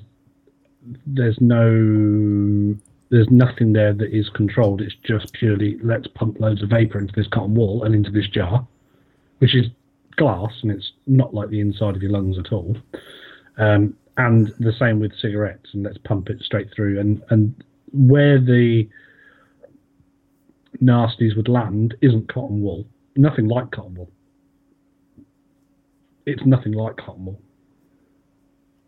But it shows it's a test, and it does show something. Anyway, continue, sorry. Why is your lungs not like cotton wool? I know your lungs not like cotton wool. The absorbency of the membrane is nothing like cotton wool. It does show what... Are you saying that the cotton wool is more absorbent or less absorbent? Well, it doesn't absorb, it doesn't go anywhere. It's there. The lining of your lungs it goes through the lining of the lungs. It doesn't just sit there like it does in the cotton wool. You've not seen those autopsies of smokers' lungs then, where the inside of their lungs are black? Yeah, no, I have. But even by doing that and look at the inside of those lungs, that's not every piece of smoke they've ever smoked into their body since they were 14. That's the inside of those lungs. It's absorbed into the thing and through the body. And with the bell jar, it's going in and out the other side. It can't go through the cotton wool. It doesn't absorb. There is smoke that comes out of the other end of the other end of the bell jar. It's not as if they're just going, right, let's concentrate all of this smoke into the cotton ball. No, that's not what I'm saying. Let's imagine, right, we replicate what actually happens within the lung and how the body processes what's put in there. So let's get another one and put a bell jar with a dry sponge underneath it as well. Because the VG, PG, nicotine, e-liquid that gets drawn in, vaporised, goes into the cotton wool, and then some of it would seep into that sponge, wouldn't it? That's what happens in your lungs. So you inhale, you get a little bit in there, and then the body deals with it. Over time, it deals with it, and it's drawn into the body. Yeah, no, That's what's not happening in that experiment. All it's doing is let's show you what happens and how clean it is. And I'm not disagreeing with it. Great test, a great example of what happens. If you haven't seen it, go and have a look. I'm sure Chandler, with his new experience, will put a link into the podcast Facebook group as well. Yeah, absolutely. It does show how clean it is compared. Not saying it doesn't. What happens to that cotton wool is disgusting in the cigarette one, and is okay in the vape one. Not saying it's not, but there's not a break to see what happens when you're not putting just vapor straight in. You know, vape it, off, clean air, another one, vape, clean air, vape, clean air, vape, clean air, which is what would happen in the normal lungs, because the body then, in that time you're not vaping, is still is dealing with the liquid that's in there. Yeah, No. I understand what you're saying there. You're basically saying that because it's going into a functional biological organism. It's a sealed unit that deals, with the lungs. We've got things like antibodies, and there are chemical reactions going on in there that deal with it. Obviously, you don't just scrape the nicotine off the side of the bell jar like you would do there. It gets absorbed into the tissues. So yeah, I know what you're saying, but it's all we're going to end up with is with what happens with that bell jar. Right, here's what I feel is going to happen. We've all made this big thing about this is what's happened. Look at what's happening. Look, Public Health England have done this thing. They've done it in a lab. Blah, blah, blah. And all of a sudden, you're then going to get this prick from America going, see, wet lung. That's what happens. Look at them with the liquid around the outside of that glass thing. It's wet lung. That's what you're going to get. Because look at all that shit. That's what's going to happen because it is moist. Yes, it is moist because at no point is there fresh oxygen being put in there as it would do normally when I'm stood here talking to you now. And there's no antibodies breaking down those chemicals, which there are far less of in that bell jar than there are in the other one with the smoke in it, with the cigarettes in it. Not as few as there are in the control, obviously, but... there's no antibodies in there breaking that down. And the antibodies can't break down the cigarette. They can't break down the smoke. That's the whole reason why you said about cutting out the lung and seeing the lung. This is a 20-a-day smoker. Mm. The antibodies can't break it all down. With vapor, because there is such little problematic chemicals in there and toxins in there, the body has a better chance of dealing with them. That's why when we all stood here saying about harm reduction, that's what we're on about. The body has a better chance of breaking this stuff down, and there's not as many chemicals going in. But does that video not show the blatant difference between smoking and vaping? It does show there's a difference. It does show a significant difference. I'm not saying it's all bad, but what I am saying is the majority, yes, it's done in the lab. Yes, it's done with people with white jackets on. Do I think it's the most controlled experiment in the world? No. Do I think it's done under what I would class as lab conditions? No. It's done in a lab, yeah. But I could go and stand in a lab tomorrow and piss into a jar from 3 feet away and go, see, that's how everyone pisses. That's lab conditions, that is. That's lab condition pissing, that is. I'm with you. I know what you're saying. I know what you're saying, but as a white jacket, I can go and do it. Under lab conditions, I'm a perfect specimen of a humanoid. Are you bollocks? So I can go and stand in a lab tomorrow in a white jacket and show you. That I'll take a video of it and stick it up on the internet. That proves it. It's lab conditions. Perfect specimen. Yeah. You've got no comparison. You've got no comparable. Doing a control in that instance isn't what I would class to be a control. Because what they should do is they should do one where it is part air, part vape, part air, part vape. See what happens then. Put in some antibodies. In that case, they need to do part air, part... Are you saying that the vape one, you weren't satisfied that would be enough to convince people that vaping is safer than smoking? Do I think it would convince the majority? Yes. Yes. Right. It would. Yeah. But would I say it was the most perfect experiment they could have done? No. You're still going to get those people, like, you're still going to get the minority that are going to go, yeah, but that's cotton wool balls. It's not my lungs. When I'm smoking, it don't do that in my lungs, does it? Now, here's what you could do. Because I haven't got cotton wool in my lungs. Here's what you could do. Get some lungs. Get two lungs from the same animal, because they've got two, strangely. Get two lungs, sheep, cow, blah, blah, blah, blah, whatever. Hook them up. Make them smoke 20 a day.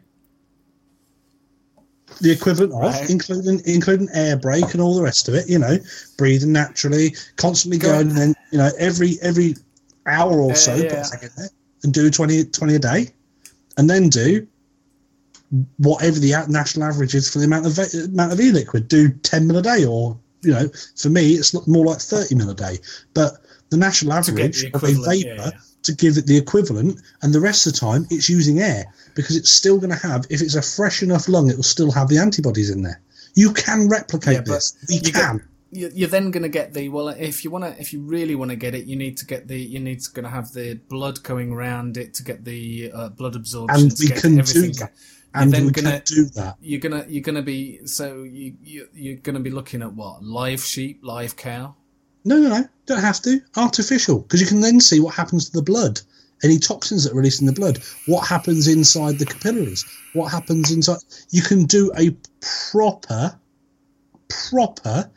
clinical one-time deal, and that would be more beneficial, because it's all well and good people saying, well, this is what we think happens, and this is what we've seen, and this is what we've, you know, from evidence, this is what. Do the fucking experiment. Do it once. There's all you need. There is everything. That is conclusive proof as to what a cigarette does in comparison to a vape. There's no question. We can put people on fucking the moon and create, you know, cloning and all the rest of it. We can hook up a couple of lungs to work how they should. Choose the right animal. It's easier. You know more about that than I do. I'm not a fucking biologist. But choose the right animal so as it's closely replicated to, not you specifically, Chandler, don't look at that, but the people out there who work in these labs can do this. Because if they did it once and left it running for 2 days, 3 days, a week, whatever, they would be able to see exactly what happens. And then there would be conclusive proof as to what happens. There's no question, because they've done it. And doing it under laboratory conditions, obviously you'd need to repeat it. You need to repeat, and see if you get the same results each time. Yeah. But once you've got the machines hooked up, and you've created all these little things that you hook onto the veins and the, you know, to create to mechanically function as a body. Sounds a bit science fiction-y to me. No, it doesn't sound science fiction. Kind of cyborgy. What? Let's make some artificial lungs. Well, I suppose you can do that. They're not artificial lungs. I'm not saying artificial lungs. I know what you mean, but using. So it's almost. I'm sure they'll have done. They have done similar experiments using live animals, haven't they? So rats and mice and what have you, and made them inhale cigarette smoke, made them inhale vapor smoke. Yeah, there's been results from. But again, with that, they didn't make the fag fucking mouse size, did they? Oh, they just effectively made the air. Put the cigarette smoke straight into. Well, I assume so. I haven't seen what they've done, but I know there's been studies that the Americans have done. Yeah. That where they've said, "Oh, we've done this experiment, and it's shown in these animals that vaping's bad for you." It's the way you interpret the results, and like you're saying, you can interpret these results to say or prove, but you can't either way. You can't do that. If you do the fake lung, the lung on the fake body machine, pumping it through properly as though it was a normal vapor. Me and you are still here now doing a vaping podcast. Yeah, we're talking about vaping all the time. We're vaping more than most people would do in their normal everyday job, because we don't have to go outside. We're vaping in our own houses. We're talking about vape. It's going to make you want to vape. It's the same as saying the word yawn. Like everyone who yawned just now, put a thing on the podcast. Facebook. it's like saying that, because I now want to yawn as well. Put a comment on in the SoundCloud, because you can do that. But just put a comment. Yes, I yawned. That'll do. Let's see. But we're vaping more than we normally would. It's late at night. You always vape more at night to keep yourself awake, especially when you nick salts and stuff like that. You're boring. So yeah, we're vaping more than normal, but we're not constantly. You know, it's not constantly attached to our lips because it would be a really fucking boring podcast.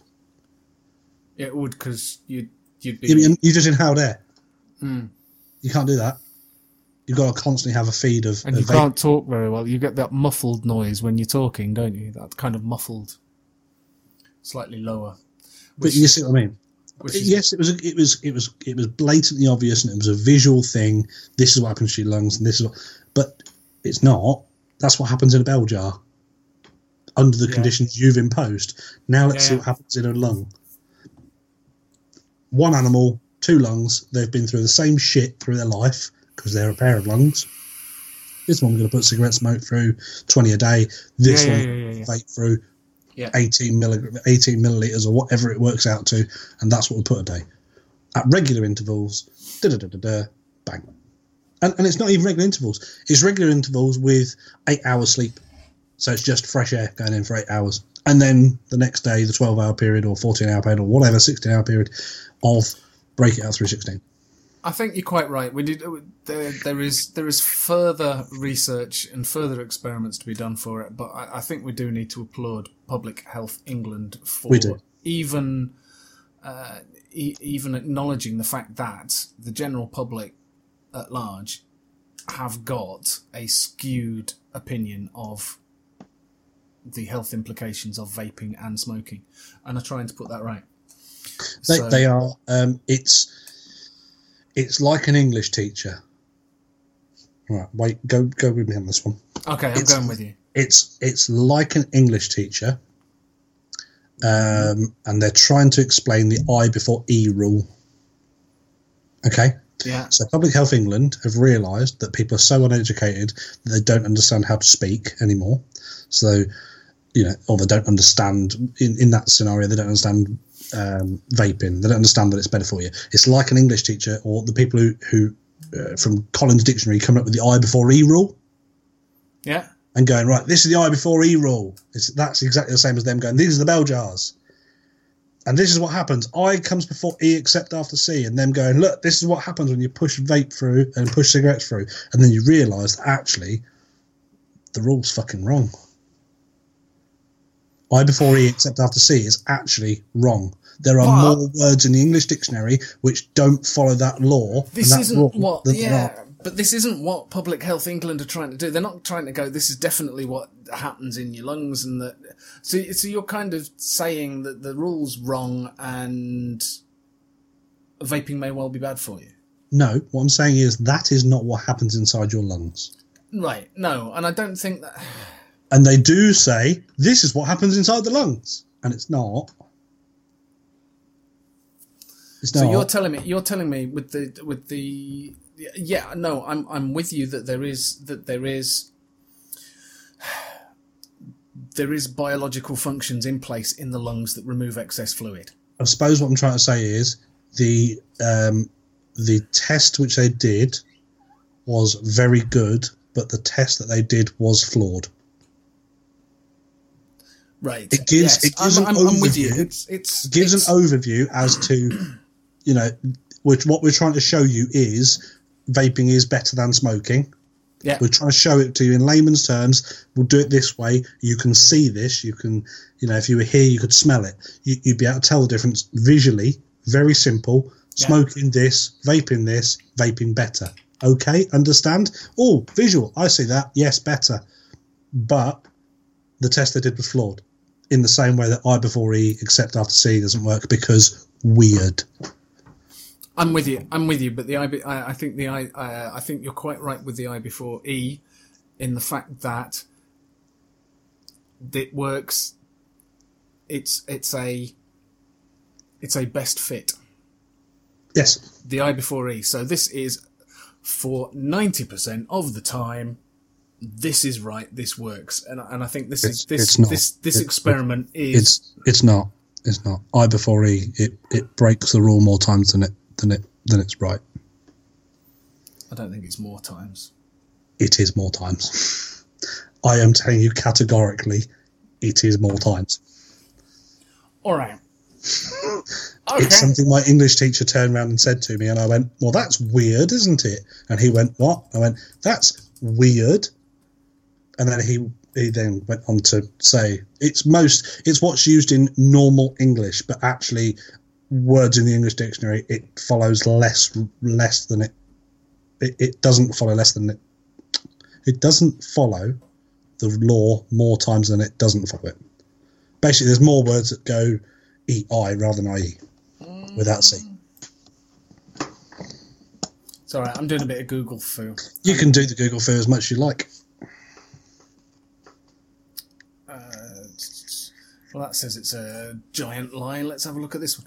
Anyway, but yeah, okay. That says it's a giant lie. Hang on, people. Hang on. Ooh, groundbreaking. Sorry. He's getting a little smirk on his face whilst he's looking at his computer because he doesn't want to say the words. Yeah, right. Again, but I don't want to. I don't want to fall into the trap that non-vapors have fallen into as well, you see. Because I having a look in here, looking at Wikipedia and I before E, except after C, Oxford dictionaries, are still, you know, there are a few exceptions to the general rule, but they're still saying that's fine. There is an article here that says I before E, except after C, is wrong 75% of the time from the Reader's Digest. Mm-hmm. But I don't want to fall into the trap of, whoa, Reader's Digest have said that, ergo it must be right.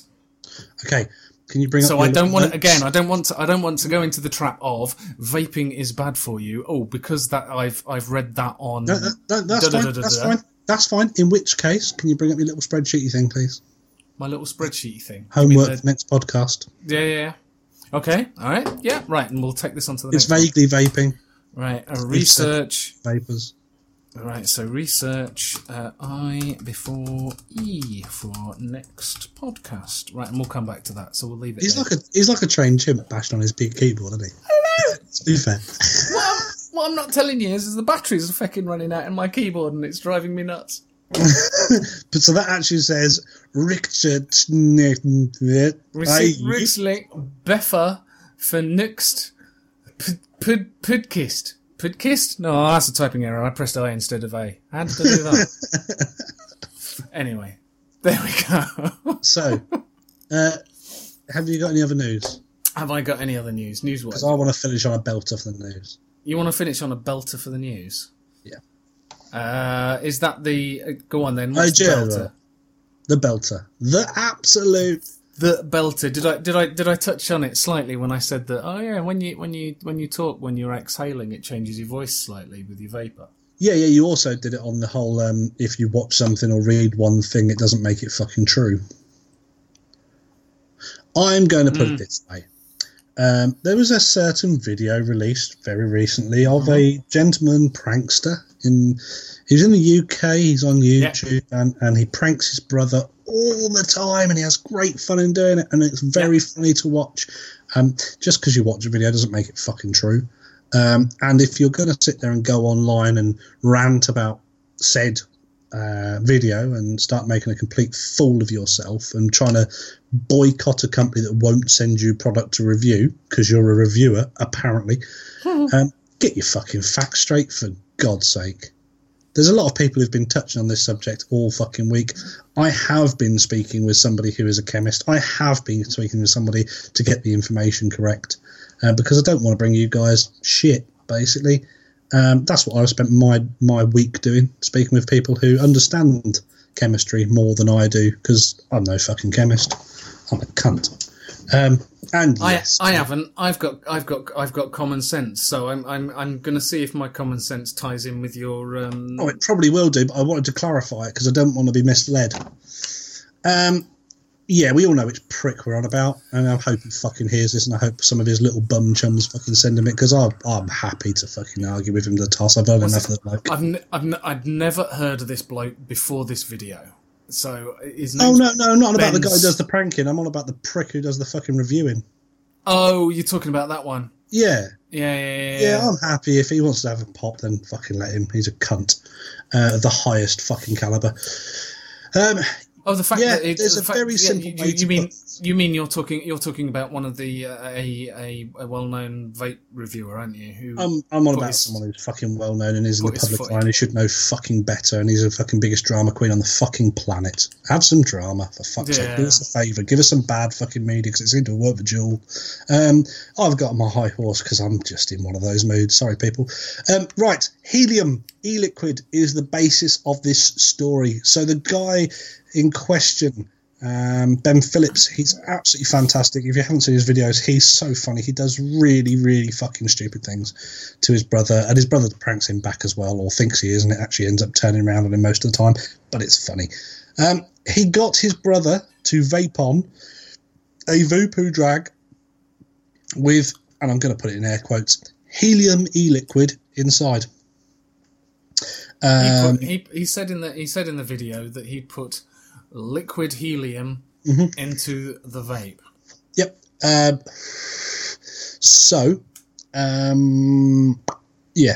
Liquid helium in the vape, and his brother vaped it, and it changed his voice. He pranked his brother with some vape liquid.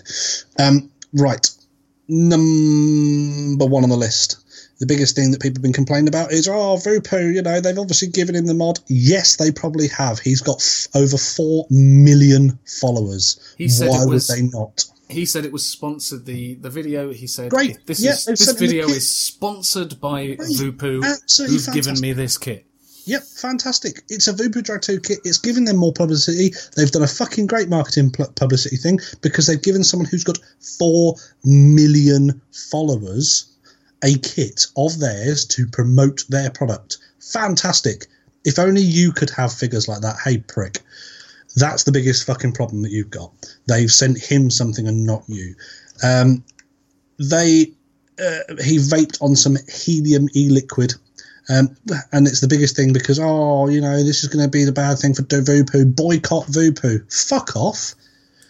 Oh, kids are going to see that. Kids also saw him putting down fucking mouse traps all over his brother's house. I didn't see the queue coming out of B&Q for fucking 15-year-olds buying fucking mouse traps that week either. He drives a car in some of the videos. Are kids all going to get behind the wheel at the age of 13? Ben Phillips, he gets behind the car. He's driving to a shop. Are kids who are 13 going to see that and go, driving must be fun because Ben Phillips does it, so I'm going to go and drive my dad's car? No, they're not. Just because you see something on TV doesn't mean you go out and do it. Chandler, have you been watching Doctor Who this week? How many times have you walked around your street with your sonic screwdriver out? No. Bollocks. Absolute fucking bollocks. I watch Walking Dead. Does that mean that my 9-year-old son's going to go around shooting people in the fucking head? Fuck off. Get some fucking common sense in you. And as for the fact that it's helium e-liquid, unless he's got it under fucking very stringent test fucking conditions, helium is a gas, not a liquid. Unless you have got that under a sub-zero fucking tank, so as you can keep that liquid as a solid, but fucking liquid nitrogen, fucking pouring it in there to keep it that fucking cold. It's a gas. You cannot vape fucking helium. Have you vaped air recently? Have you vaped some oxygen recently, Chandler? Or does your coil just there we go. Burn? Sorry. Oh, no, sorry. I was just inhaling just pure If you could vaporize a gas and use it in a vape device, no one would ever burn their coil out by having no liquid in there. No one. Because it would be vaping oxygen, nitrogen. Basically, the thing is, the entire video was just a load of bollocks. Yeah, it was a publicity stunt. It was staged bollocks. Every time his brother started talking in a squeaky voice, it was either put on or dubbed on after. And because there is no way you can get helium liquid, even if you've got liquid helium, try and fill up an atomizer with it. It's actually probably quite dangerous. I think you would smash glass because it would have to be that cold to try and keep it in a liquid state.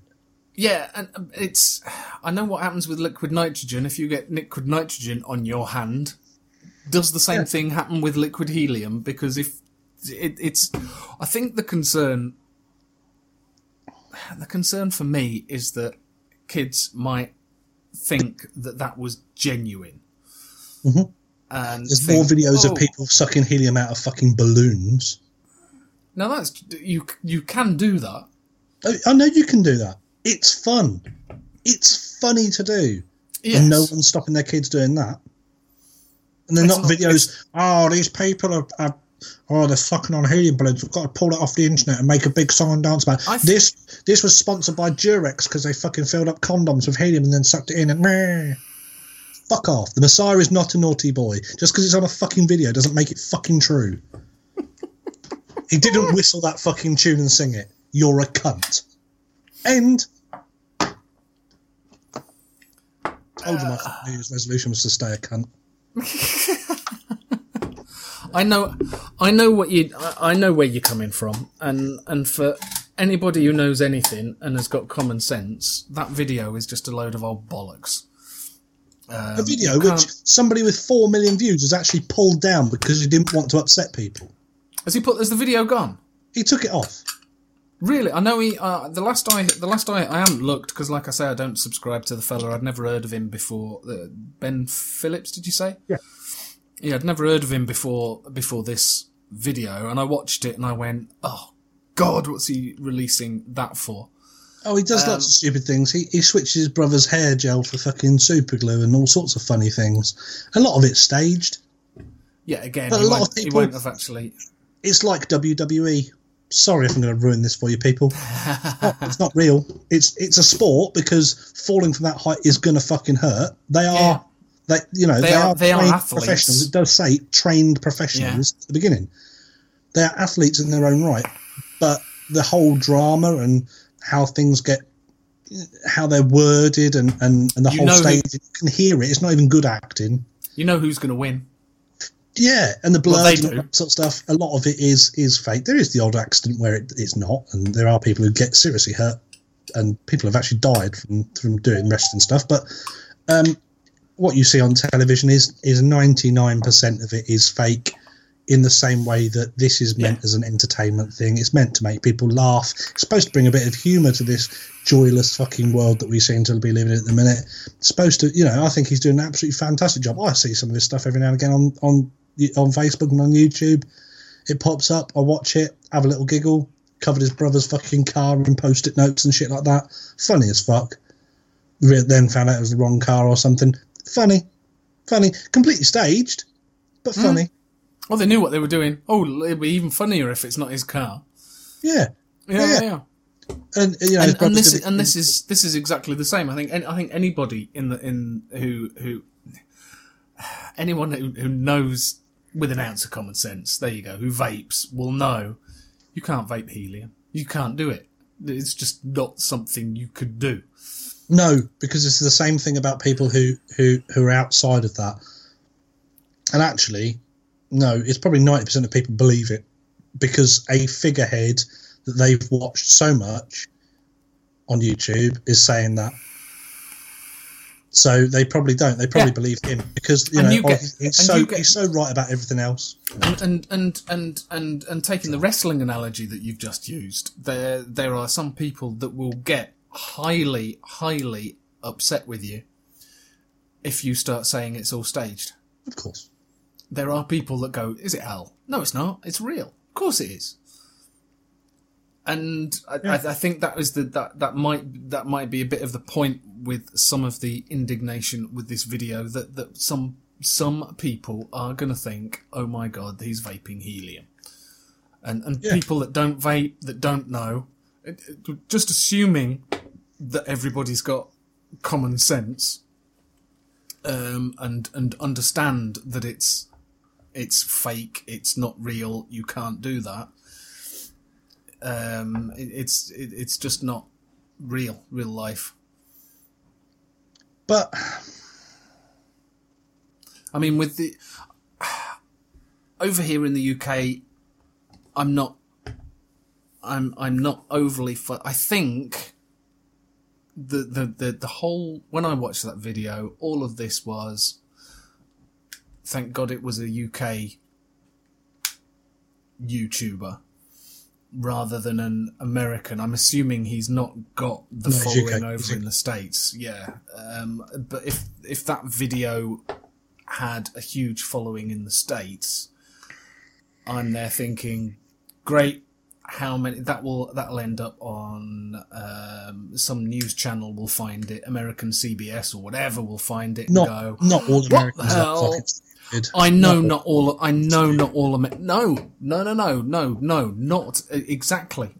Americans are all that stupid. Not all Americans believe that the wrestling is real either. But there's a strong contingent over there at the moment, and I mentioned this earlier, that everything seems to be, let's stop the kids from vaping. And anything that is going to, because he's got a strong youth following, hasn't he? And I wouldn't say it was youth necessarily. I really he has got a strong. Basically, it's very much what they call Dick and Dom. It's very Dick and Dom-esque, them two, isn't it? It's not really. I'll be honest with you. I think you're aiming that a bit low. I really do. I think it's more Ant and Dec. It's more sort of 18-plus-year-olds who get it. 17, 18, maybe slight minors, but not. You're not talking like fucking 8 and 10-year-olds who watch him. You know, I was just watching this, thinking that is such ammo for anti-vaping campaigners. That is quite a lot of ammo, but if you take it as it's supposed to be, which is an entertainment YouTube channel, if you take it as it's supposed to be, then basically they're doing something. Like you say, super glue on the head. Chances are he's not actually super glue. No, he's not. You can see his hand to his head. You can see his move. It's not. Yeah. So, and number two, basically, all he's done. That would be assault, which is video evidence of assault. Yeah, well, only if his brother wants to press charges. All they've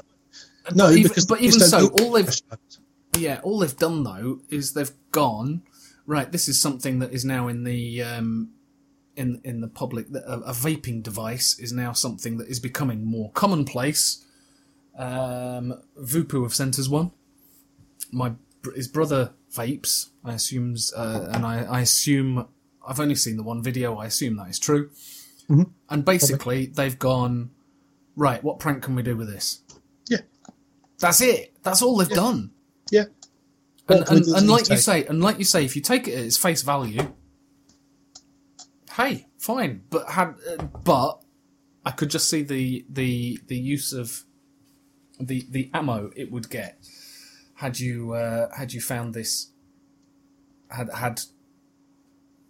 gone viral in the States, and I'm not I don't know how viral it's gone over here. Is it just people in the vaping community that have gone? I know this, and I know this vape reviewer have gone. I've had 2 MPs contact me, and I'm not sure whether I particularly. I don't believe that for a fucking. Believe that either. For a second. Not for a second. I just wonder whether it'd been saying, what do you think of this, mate? As effectively I was. Somebody sent me the video and said, what do you think to this? Oh, fuck's sake. And it was that was my reaction. Oh, for fuck's sake. What do I think of that? I think that's funny. They've pulled a prank, but the biggest prank actually isn't on his brother, is it? The trouble is I didn't. It was amusing. I didn't find it funny, probably because I knew I knew they were faking it. Yeah. That's funny. Does that make sense? So I wouldn't. Would you still sit there and watch wrestling? Yeah, I would. Yeah, exactly. So would I. Exactly. You know it's faked, but you watch it because it's entertaining. There's a difference between being factual and being entertaining. That's why sci-fi exists. Science fiction. In the same way that my child, who sits there and watches a fuck ton of Pokemon, doesn't start chucking a tennis ball at the dog expecting him to jump inside it. Yeah. That's exactly what this is. In your subconscious and your psyche, you know it's not real life. Ergo, It's entertainment. Children do watch Pokemon. Do they throw fucking balls at their cats and dogs at them to jump? I'm completely with you on that. Yeah, I am absolutely with you on that. The bloke's a prick. He knew that the video would be shared throughout all the different vaping fucking platforms. People that didn't know that he was a reviewer and had never fucking heard of him thought he might get a few more clicks on a video. Well done, you did. You killed someone's humour. Everyone knows it, and everyone knows you're a bit of a cunt. Do you know, I'm not actually... Obviously, I don't follow this guy. I've not seen any video that he's done. All I saw was somebody shared a Facebook post that he put up about it. Yep. I'm assuming. Have you seen a video that he's done? Oh, I've seen lots of videos he's done. Okay. I've seen hundreds of videos he's done. Majority of them are drama. Majority of them, there's some drama in it. I really wish my YouTube would stop. Every time I watch a vaping video, it throws me into one of his. I'm like, see the other vaping drama ones with some massive reviewers. I don't necessarily agree with everything they're doing either and that their followers are doing, but if you make yourself that big of a fucking target, then they will. It's the whole bully technique. It's the whole bully tactics. If you show it affects you, they will do it more. Full stop. And that's what you want them to do. That's sadomasochistic or whatever you want to call it. It is a cry for I need more attention. Pity me. Pity me. Oh, this person's doing this. Oh, follow me. Oh, be on my side. Fucking grow a pair, you fucking prick. Shall we move on? Yeah, I think so. Yeah, I'm with you. So anyway, there we go. So we've basically filled this podcast with news. Is that the end of the news? That's the end of the news. That's the end of the news. Right. You've got some editing to do. I got a little bit. Welcome to the vaguely serious section. Yes, vaguely serious. On the serious section. Woohoo! We'll keep it nice and brief because we have done quite a lot of news. A little bit of news. I've had a little calm down. I think that's because there has been an extra week before this has been released. Yeah, and it's also because you've actually brought some news to the table for once. I have. Quite of it. So anyway, vaguely, news is done. Sorry, they've had enough of that this week. Yeah, okay. So yeah, let's do something a bit fun to end on. Go on then, fun. Let's do predictions for 2009. Oh, it's the 2019, the first podcast of 2019, so we've got to do what we think is going to happen in 2019, and we'll probably get it completely fucking wrong. I can't remember what we said last year. I don't know. Did we do it? We should have listened back and gone... Again. Yeah. All right, there we go. Hang on a minute. Podcast notes. Listen back to the 2018 one. 2017 even, and find out if we were right. Mm-hmm. If we were wrong, 2018. Oh, I was right. Yeah. Sorry. 2019. Right? Yeah. The podcast wasn't going. Yeah, podcast wasn't going in 2017. It's January 2017. Anyway. Yeah. Anyway. So yes. Predictions. Pod systems are going to continue to rise, and I think, as we mentioned with that, well, what was it called? What was that Smok thingy? The Nord. There you go. The Nord. I think they are going to go that route. You're going to get a lot more film yourself. Yeah, there already are. I would probably say that 70% of all the pod systems, if not higher, I think it's actually quite a lot higher, are refillable. Yeah, and you're going to get the ones now, like you say, the AIOs, where... It's the atomizer head, the coil that you change out. So I think that's going to happen. And I think mesh is going to continue to grow, and I also think that Smok are onto something here, and mesh in a pod is going to be quite good. What I also think we're going to see coming out this year, this is sort of getting there, I think we're going to see pod-like devices for direct to lung. Yes, and little hand carry. And this kind of links back to the all-in-one. I think not necessarily the demise of the 510, but you're going to get systems that are pod-esque, where the tank and the mod are designed to work together, and you just change the atomizer. And so, well, we already see that with stick kits, but I think stick kits are becoming. I can see in 2019 stick kits taking a back step and AIOs becoming more of a thing. This actual pod-esque type thing. Yeah, yeah. Especially with the TPD being in full flight, 2mm, the benefit of having a separate tank like a stick kit is the fact that you can expand them to more than 2 millilitres. However, that's becoming harder and harder to do. Now, speaking of somebody who works in a shop, there are a lot more suppliers now who don't stock the glass and the extenders for the kits they sell. So they'll sell us the kits happily, but they don't have the glass and extenders. Yeah, something that you probably didn't realise from your end. Yeah. So the amount of times where you find you're buying the kit from one vendor and you're buying the glass and, if it takes it, an extender, like a chimney extender from another place, is becoming more and more and more.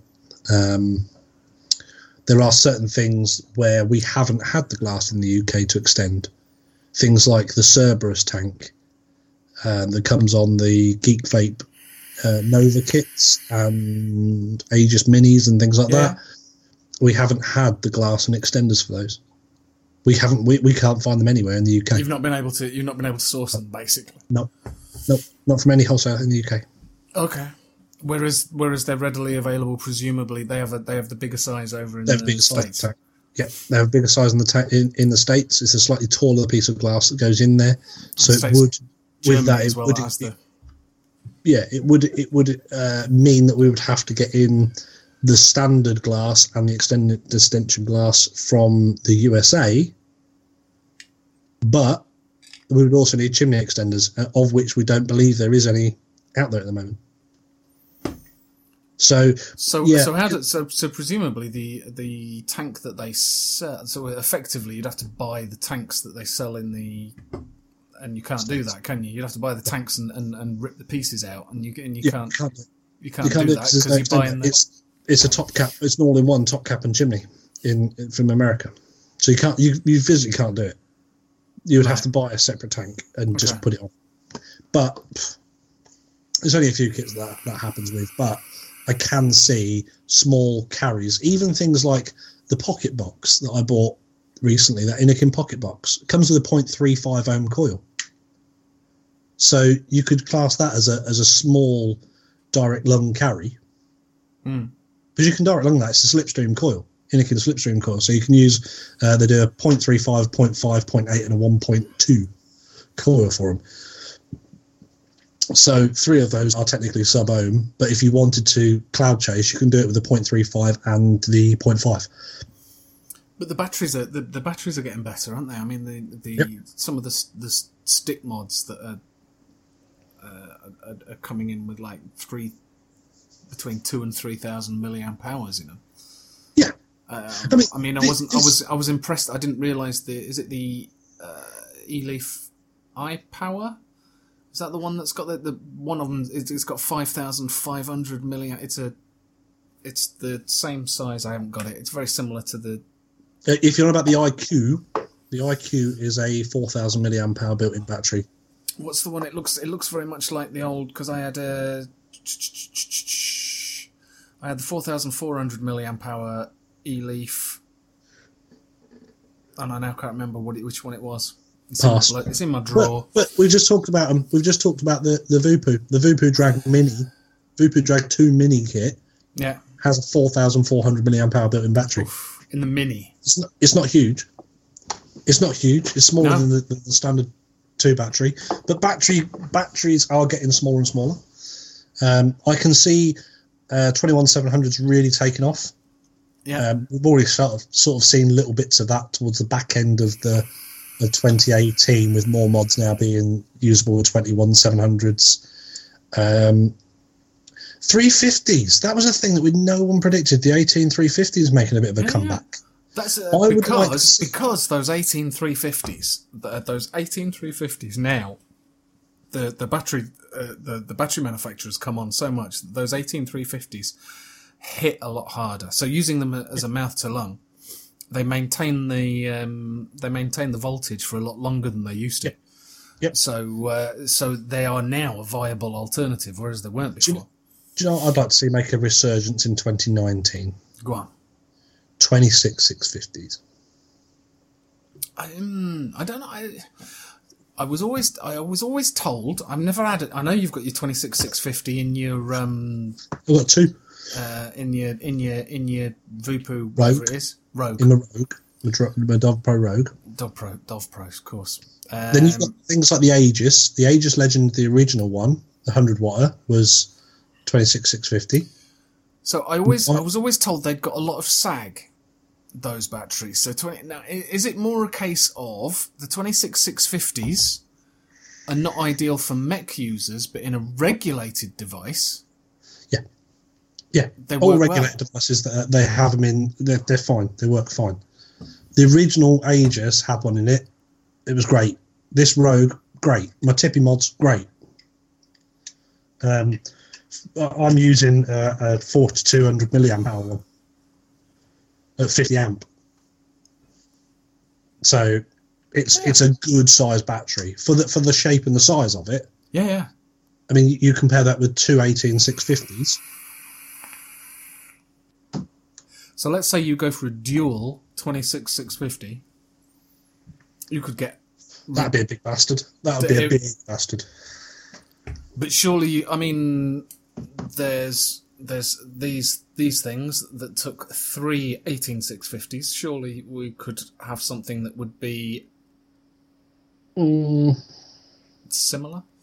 Well, if you put two 26 650s next to each other, you come to 52 millimeters long across. In effect. Yeah. And 18 650s, two of those is only 36.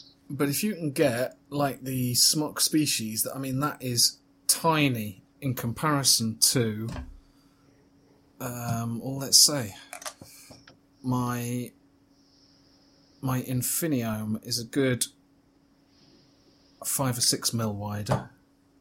Yeah, but it's got the board's in a different location as well. I know the board's in a different location, but they've managed to get a board in there. It wouldn't be. I wouldn't. There's have ways thought, if they can get something that small for an 18 650. If they did something similar with 26 650s, it wouldn't be any bigger than some dual battery mods that are still available. Yeah. I mean, fuck me, if you put it against like a Rev 4 or something like that, it'd be about the same size. Yeah. But they're big bastards. Anyway, yes, I'd like to see those. I'd like to see those making a resurgence in 2019. Do I think they will? Probably not. There'll probably be another battery size that comes out, if I'm honest. The other thing I'd like to see, and I think we will see more of, is rebuildable MTLs. Both RDAs and RTAs. I think they're going to be starting to push through, if I'm honest. Just the continuation of mouth to lung. Well, that's not going to go away. Because of pod systems, that's not going to go away. People who are like us, who are a little bit more advanced, and people that are listening to this that are probably a bit more advanced, understand the rebuildable side of things. Understand that we can get better flavour from it, understand that the colours last longer, understand about re-wicking, the price of coiling comes down dramatically. I think that's going to seriously become a thing in 2019, because it sort of died off in 2018. We had the Saver, we had a couple of other RTAs. We didn't really have many RDAs mouth to lung that I can think of that were any... that were widely available, certainly. I can see more widely available MTL atomizers coming out. There's some high-end ones coming out. There's the... Oh, for crying out loud. When a name that I had in my head all of 30 seconds ago has just fell out. Does it do with an A? Evil Reaper! There you go. That was it. All of that for that. The Evil Reaper. So yeah, I can see us having some more MTL.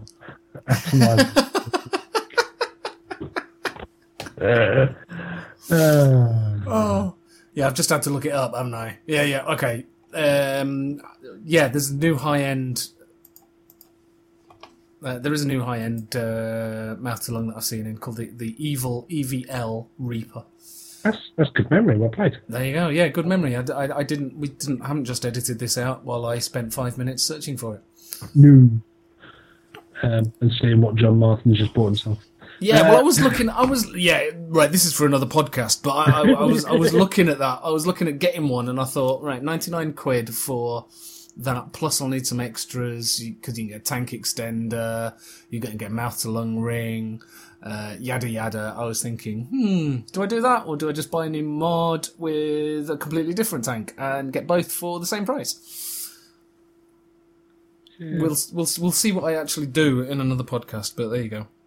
I've got an idea for you, but you'll have to look at that in a minute. Once we finish recording the fucking podcast, do your homework at home. Right. I was just... yes. So, yes. Unfortunately, I think in 2019 we are going to see a few of the English modders falling away. We've had a few disappear this year. Yeah, I know we have, but I think we're going to see... whatever reason. I think we're going to see a few more of those. It's purely going to be down to numbers game, because... China is releasing some good stuff now, or some better stuff than they ever have. Better stuff, so I think the numbers game is going to push it down a bit. I mean, as we know, I collect English mods. I don't collect English atomizers, so my atomizers are predominantly Chinese. They are. A Coilart. I still love Merc. Have you got any what would be classed as high-end mods? Atties. High-end mods? No. Yeah, I know what you got. High-end mods. What you would class as? What do you have anything that you would class as a high-end Atty? Nope. Because I'm kind of thinking I've got the you've got a load of stuff. I've got the Rose 3, yeah. Which I would probably class as high end. So you tend to do the opposite to me. I've got the high end mods with cheaper atomizers on top, and you've got the cheap Chinese shit mods with with good quality atomizers on it. Rose V3 sat on top of a Smok Species. That sort of stuff. You know. Yeah, awesome. It works bloody much. It does. It works. I mean, I've got the Mirage RTA. I've got a few. I suppose I've got a Pandora. Yeah. I'd count that. I'd definitely count that as a high end. I've got Pandoras. I've got two of those. I've also got a Vulcan. On top of the one. Yeah, my Salix and my Entheon I would count as high end. Yeah, tanks, I don't think I've got any. Tanks-wise, no. I think the tank, the only one that I've got is the Rose. I've got a Squape. Mm-hmm. I've got a Squape. But if you class it as high end as in value, then no. But high end as in flavour... in quality. As in quality of what they do, especially for the money, I've got the best. Because I've got savers. And I've got, in my opinion, I've got Deep Pro Minis. I've got, for me, a single core atomizer, more than enough. I don't want to be too cloudy. It's all on single battery mods. Why not put a single core on them? Yeah, I'll be honest with you. The Rose 3, don't get me wrong, the Rose 3 is... The flavour on it is amazing. It's a great little tank. I don't use it. No. Could you fix that leaking issue? Yes, I think yeah. The basically contacted Facebook. There's an O-ring that you dismantle the Atti completely, yeah, and put that O-ring on, and it's cured that completely. How much does that cost, mate? £1.49.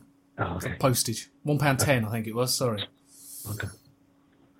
So yeah, for three almost non-existent O-rings, they were tiny.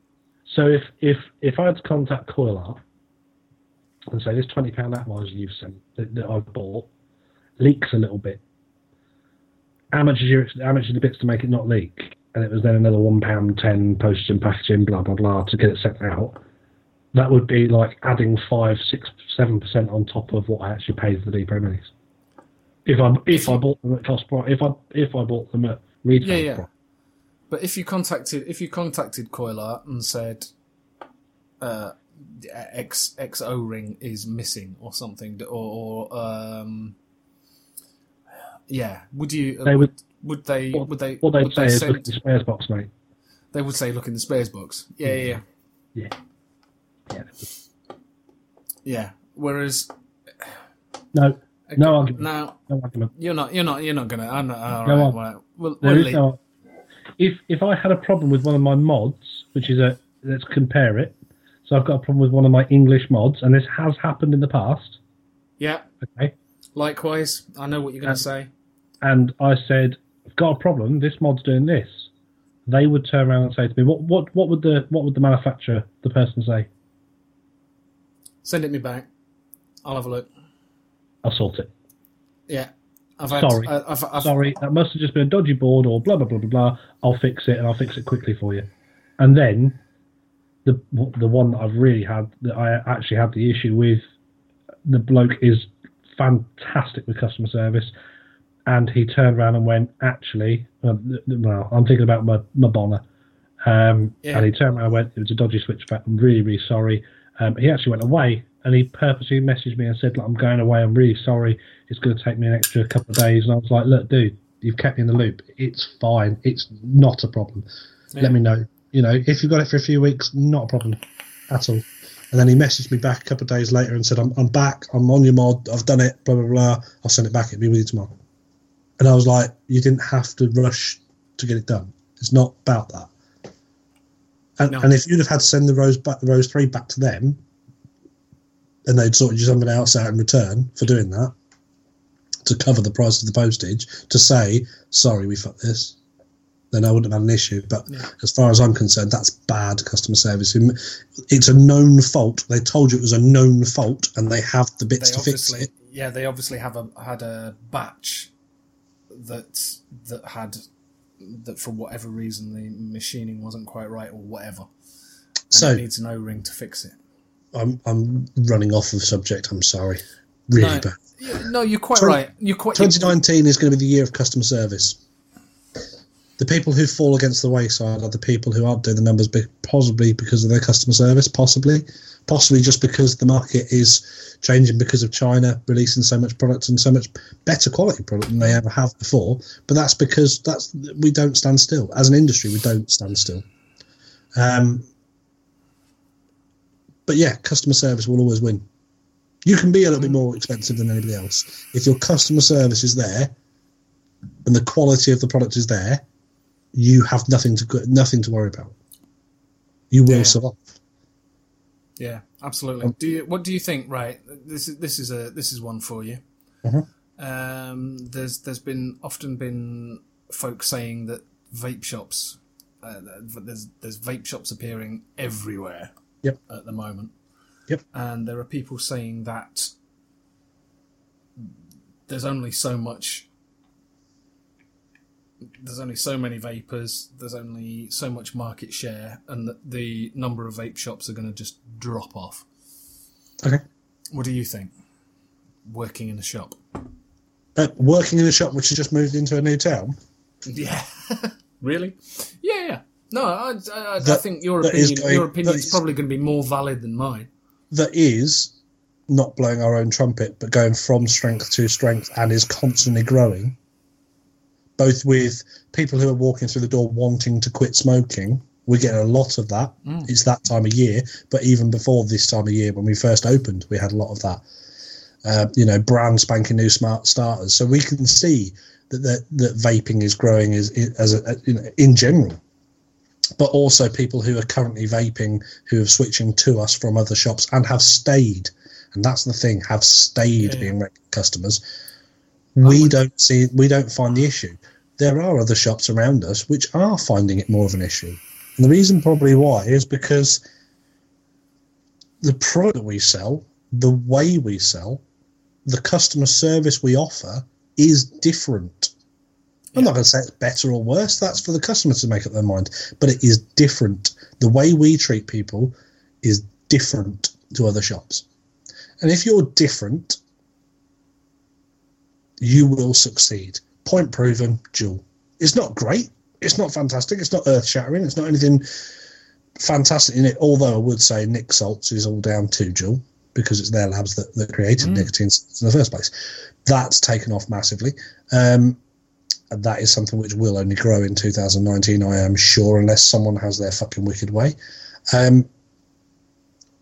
But they're not groundbreaking. They're not that different. They're another person making a pod system, a pre-filled pod system, but they took off because of the way they did it and the way they marketed and the way they were proactive and what happened behind the scenes. And that's what we find. So if you're a vape shop and you think this is good, or if you're someone sat there at home thinking, I'm going to open a vape shop, don't. It's not easy. People, the people who open up fly-by-nights that open up, who think they're going to break the world and change everything, you're not. It's very simple. You're not. Because you have to be so on the ball and have something so different and be able to offer something so different to everybody else in the area that you're going to struggle. Unless, of course, your town, city, whatever, local area is full of idiots who haven't done it properly, you will struggle. It's not going to be a quick fix. Don't think you're going to come into this industry and just think, oh, I'm going to make shitloads of money straight away, because it doesn't happen. I know what we've invested in the new shop. I know where we're going to break even, or where we should break even. And trust me, it's not a case of, oh, you know, you open a shop and instantly you're earning thousands and thousands and thousands of pounds. And we came from, this is our second shop. This isn't a brand new business. This is a second shop. So do you think that the number of vape shops is gonna drop off?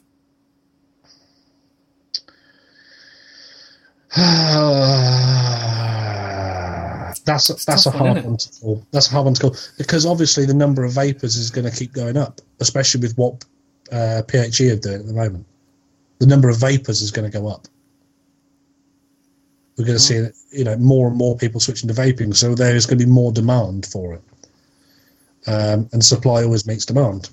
But as the number of smokers dwindles, are we going to get less and less? Go on. Coming through. There's always going to be people turning 18 who would have turned to fags in the past and now they turn to vaping instead. There's always going to be that. So I was going to say, this is the argument. Do we have? As long as the world keeps turning, there's going to be people coming to vaping. Mm. And as long as the population still keeps growing, there's going to be more. What would be smokers, so therefore vapors now. Yeah. You know, if tomorrow they turn around and went, right, cigarettes are now completely illegal, you can't buy cigarettes in the UK, everyone would switch to vaping. But the number of vapors will keep growing. And the reason it would is because the people don't die from vaping like they do from cigarettes. So people would start living longer, so you'd add life to the people that are now on vapes. And then you get more people coming into the world and coming up to the age of, oh, you know, I want to start vaping because stress and pressure and blah, blah, blah, blah, blah, and whatever, peer pressure, whatever you want, whatever results you to doing it, whatever resulted us to all start smoking. That's still going to happen, but rather than getting the nicotine through smoking, they'll just go straight into vaping, which is a much safer alternative, as has been documented. And the evidence is only ever growing for. So I think I think there's going to continue to be more people coming into the industry thinking they can make a quick buck. My boss has been in the industry for 7 years. He's been through the glory days. He's seen the decline. He's then seen what's happening now and the slow, steady push upwards. This is my first role in the vape industry. So I haven't seen that side of it for the last 7 years. It's steady. It's hard graft. It is hard graft. You know how knackered I am. I mean, me and you used to ring each other nearly every bloody day and talk to each other on the way back from work. But now you're probably home and tucked up in bed by the time I'm leaving some nights. You know, we don't really get a lot of time to talk because I am as busy as I am. It's not easy. It's not easy to run a shop and run the sales for the company that way. It's not easy doing that. So how anybody thinks that they can just waltz into the industry, I don't know. But we are starting to see a lot more from a business point of view, from our own personal point of view. We are starting to see a lot more companies looking to do exclusivity with certain lines of juice and stuff like that. Yeah. We're starting to see a lot more of that. And people like Jan, justadnick.co.uk. I've mentioned in this podcast, justadnick.co.uk. They've got big things happening in 2019 as well, as you heard in the last podcast with the exclusive. They've got exclusivity for certain concentrate lines. You know, those types of things don't just happen. You don't just turn around to a company and go, I want exclusive rights to your juice. We can't just turn around and go, we want exclusive rights to your juice. Okay, cool. How many bottles do you want? I'll have 5. It doesn't happen. Yeah. Unless you can give them a reason to take exclusivity, and that, I'm afraid, takes money. That takes a big order. You were privy to that information when we were wandering around at Expo, and you saw the amount of quantity we were buying and how much I was hammering people in order to get exclusivity. And it's not, you're not talking, 10 of them, 10 of them, 10 of them. You're not talking that. You can't. Because then what's the point? They can go and sell it to somebody else, a big chain. We purposely get it in writing as well. Because there's some people who just go, I give exclusivity. 2 days later, you find them in, your local big chain. That's not us. But also expect bigger things from my company this year as well, from the company that I work for. It's going to be hopefully getting a bit bigger still in 2019. That's the plan. That's the way we want to go. Awesome. We want to continue to grow. We may be coming to some areas, areas that you wouldn't expect. But we just keep growing and growing nicely and steadily. There's no point in going. We just go throw shops here, there, and everywhere. Yeah. We target our audience, we target our market, we have to. And the amount of analysis that we have to do, and there's a lot of guesswork involved, don't get it wrong. And you do have to throw your hat in the ring a little bit. But educated guesses are one thing. Going in blind is something completely different. But yes, I do think there will be a few more shops pop up. I think there'll be a lot of close. There's constantly shops closing at the moment. Yeah, there is. But what you tend to find is that in an area where there's one that's closed, there's one that's opened up. In the last couple of years, who's doing it right? They've got someone who knows what they're doing. Yeah. Back it. They do seem to be. I have noticed around here as well that some shops are coming and going. If you come into the industry as well and start selling IP theft liquids and stuff like that, expect to be rinsed. Expect it. There's no second guess, because you're going to have people, decent people who have got vape shops, who do know the ins and outs of the industry and do know what should be and shouldn't be and what's ethical within the industry, who will point out the flaws. Of course they will. That's business. They'll point out those flaws. And they'll continue to do it. And there's nothing you can do because they're pointing out a legitimate flaw. Now, if they were, if they were making something up about it, you could do something, but you can't. If they turn around and say, why would you be buying something that is blatant IP theft, and they can prove that it's blatant IP theft, there's nothing you can do. Legally, there's nothing you can do. So don't do it. If you're thinking about starting up a vape company, I wish you all the best of luck, but don't go down the clone route and don't go down the IP theft route. Do it properly. Do it properly. Because if you don't do it properly, it'll bite you. I promise you it'll bite you. Yeah, it will. So... anything else you can think of for 2019? Ooh. I think we covered that. More mouth to lung. Things like the Aegis Legend Juul 18650 that came out in 2018 was massive. So can you think of any mods or atomizers that they may release like a version 2 of, or I think, know, no, I'm thinking the oh crikey, what was the one with the Bluetooth speakers in it? Wisbech. The Wisbech Active. Yeah, no, I think you'll be getting more functionality within your mods. I think you'll get some that will have an app on your phone. It will sync to your phone. It may well have a Bluetooth speaker in it. It may well have something else linked. The Bluetooth in a mod is nothing different, because we had that years ago, but it was pretty much one way with the puff counter and stuff that you had in the cube.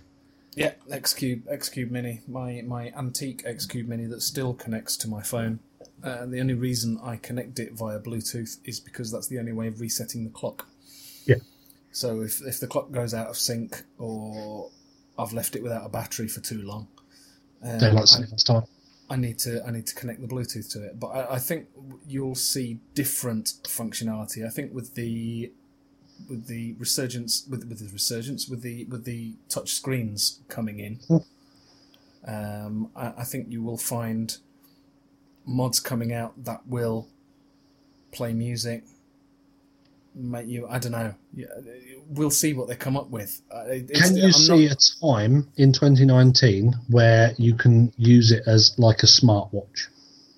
Yeah, that's exactly what I was going to say. It will sync to your phone.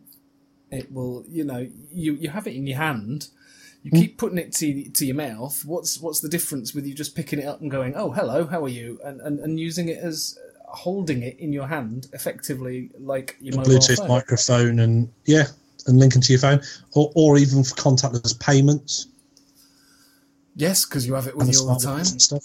Yeah, NFC technology in a mod. Even getting to the point where you have not a mobile phone that's a mod, because that's been done, hasn't it? I think it will be connected. Well, like you say, it was sort of done. It was done very early on, but with the size of batteries that we're getting now, built-in batteries like 4,400 milliamp hour to run a phone. I think because the phone, the way the phones are going at the moment is you're going for your big screen, and the amp rating that the phone needs is you can get a small 4,000 milliamp hour battery in there because it doesn't have to kick out the amps that you'd need for a mod. I think you're probably spot on with the smartwatch idea, where it will link across. I mean, even maybe, you hold it in your hand, don't you? Why could you not have a heart rate monitor on one side? Hold your mod in your hand while you're running. Though I don't know how many vapors are likely to be fitness freaks. I don't know, because once you quit smoking, your cardio goes up. Yeah, but I don't know whether stuff's been opened up by the PG. So yeah, I don't know whether I'd go running with a holding a mod, but I think that sort of thing. I don't see why. I hold it in my hand. I vape all the time. Why don't I? Oh, hello, how are you? Sorry, I've just had getting texts on it. Or yeah, exactly. That's what I was about to say. Or even your mum commented on such and such. Or your mum. there's a text you with notifications coming through to your mod. For me, if I you know, chances are during the day I've got this in my hand or sat in front of me. My phone can be in my pocket. Yeah. My phone spends most of its time on my desk at the back, in the back room. My mod, I've got a vape pouch. I've got a belt pouch, belt clip yeah. that I keep because I don't put high-end mods on the counter because I don't want them fucking being nicked because I'm not fucking stupid. So I've got, it clips onto my belt. I'm wearing the clip for it now, but I haven't got the pouch attached. But because I like to take my more expensive mods with me now to work, it just goes in there, clips yeah. in, it's done. It can be safe in there with the knowledge, but that's strapped to my side. My phone's often out the back. Yeah. What about with a camera? A small camera in it. Yeah. Could you mind? I mean, you know, you do suddenly. Oh, yeah, I know. I'll do a live feed. It could happen. I think. Not even that. You could be walking around and going, "Oh fuck! I wish I could get." You know, you see someone.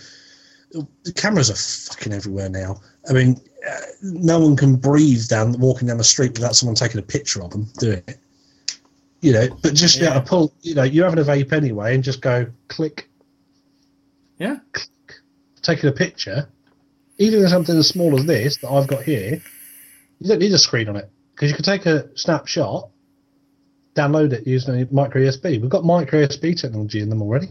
And if you've and if it does sync, if it does connect to your phone, again, click straight to your phone.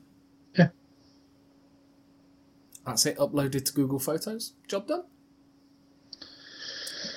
And as for Brexit and how that'll affect, I ain't got a fucking clue. I don't think anybody has. Because I think it'll take a little while after Brexit in the UK to go through and stuff as of March. And we're a long way down the list after trade deals and all the rest. We've still got the uncertainty of whether it's actually going to happen or not. And it's going to happen. It's going to happen. It's just how it happens. Yeah. Once it's gone through, like you say. They're not going to go. Oh, right now we've left. Now we've left Europe. Let's sort these e-cig regulations. March 19th hits. We leave. However, we leave. Hard Brexit, soft Brexit, whatever we do. Trade deals, not trade deals, but we will have them because they can be signed overnight and they're going to fucking do them very quickly. Because we export more into Europe than we import, so they're going to want everything.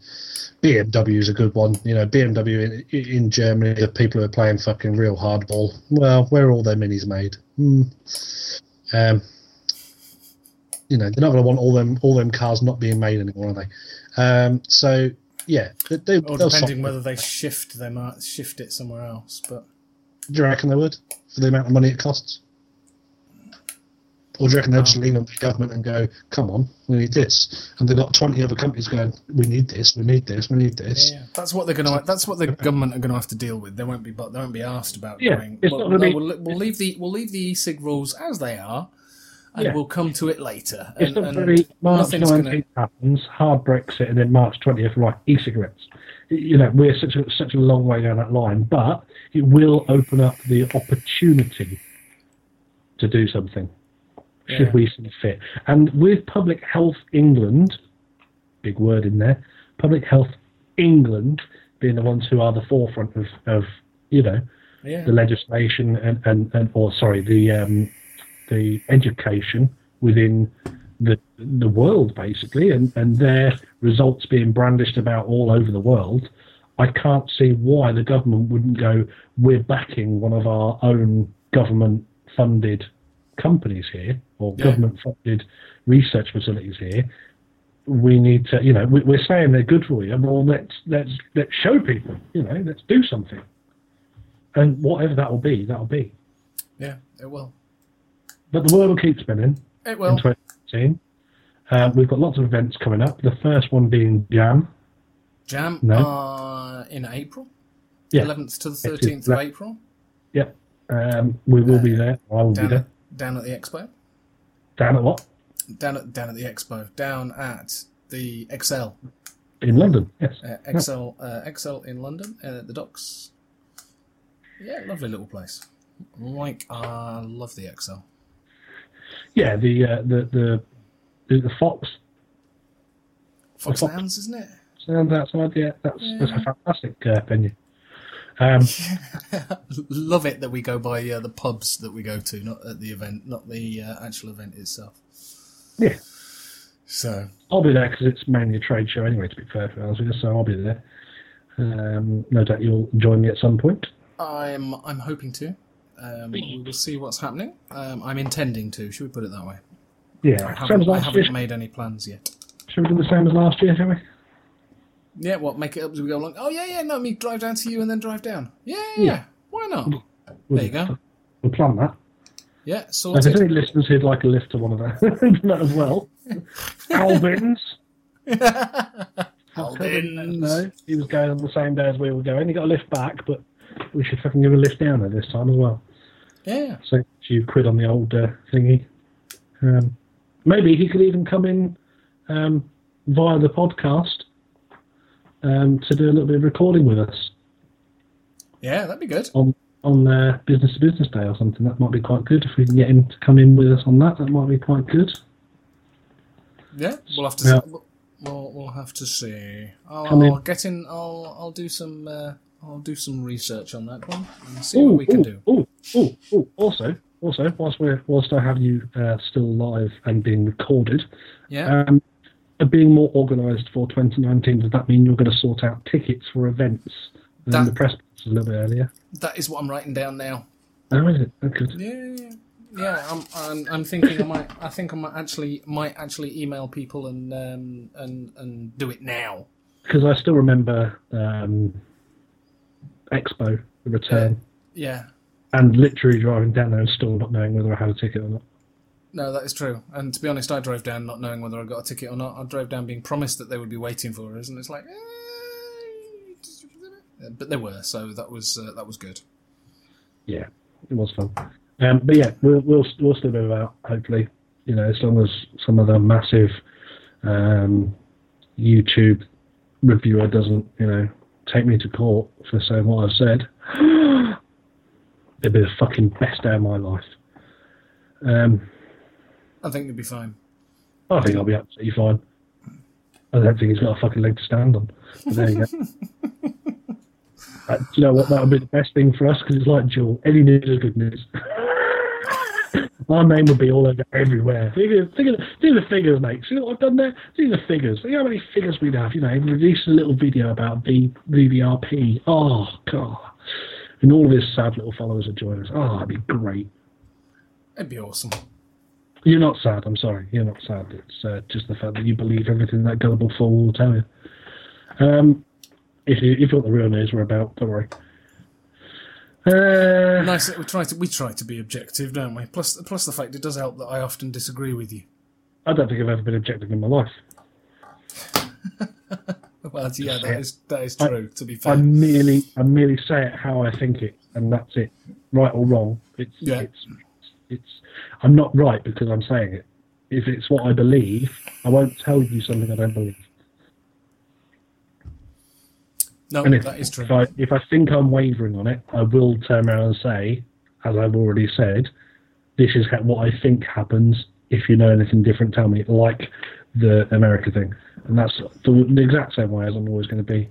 And I'll tell you how I feel, and I'll tell you how I think. And, you know, everyone's listened to me now for over a year and quite enjoyed it by the sounds of it. So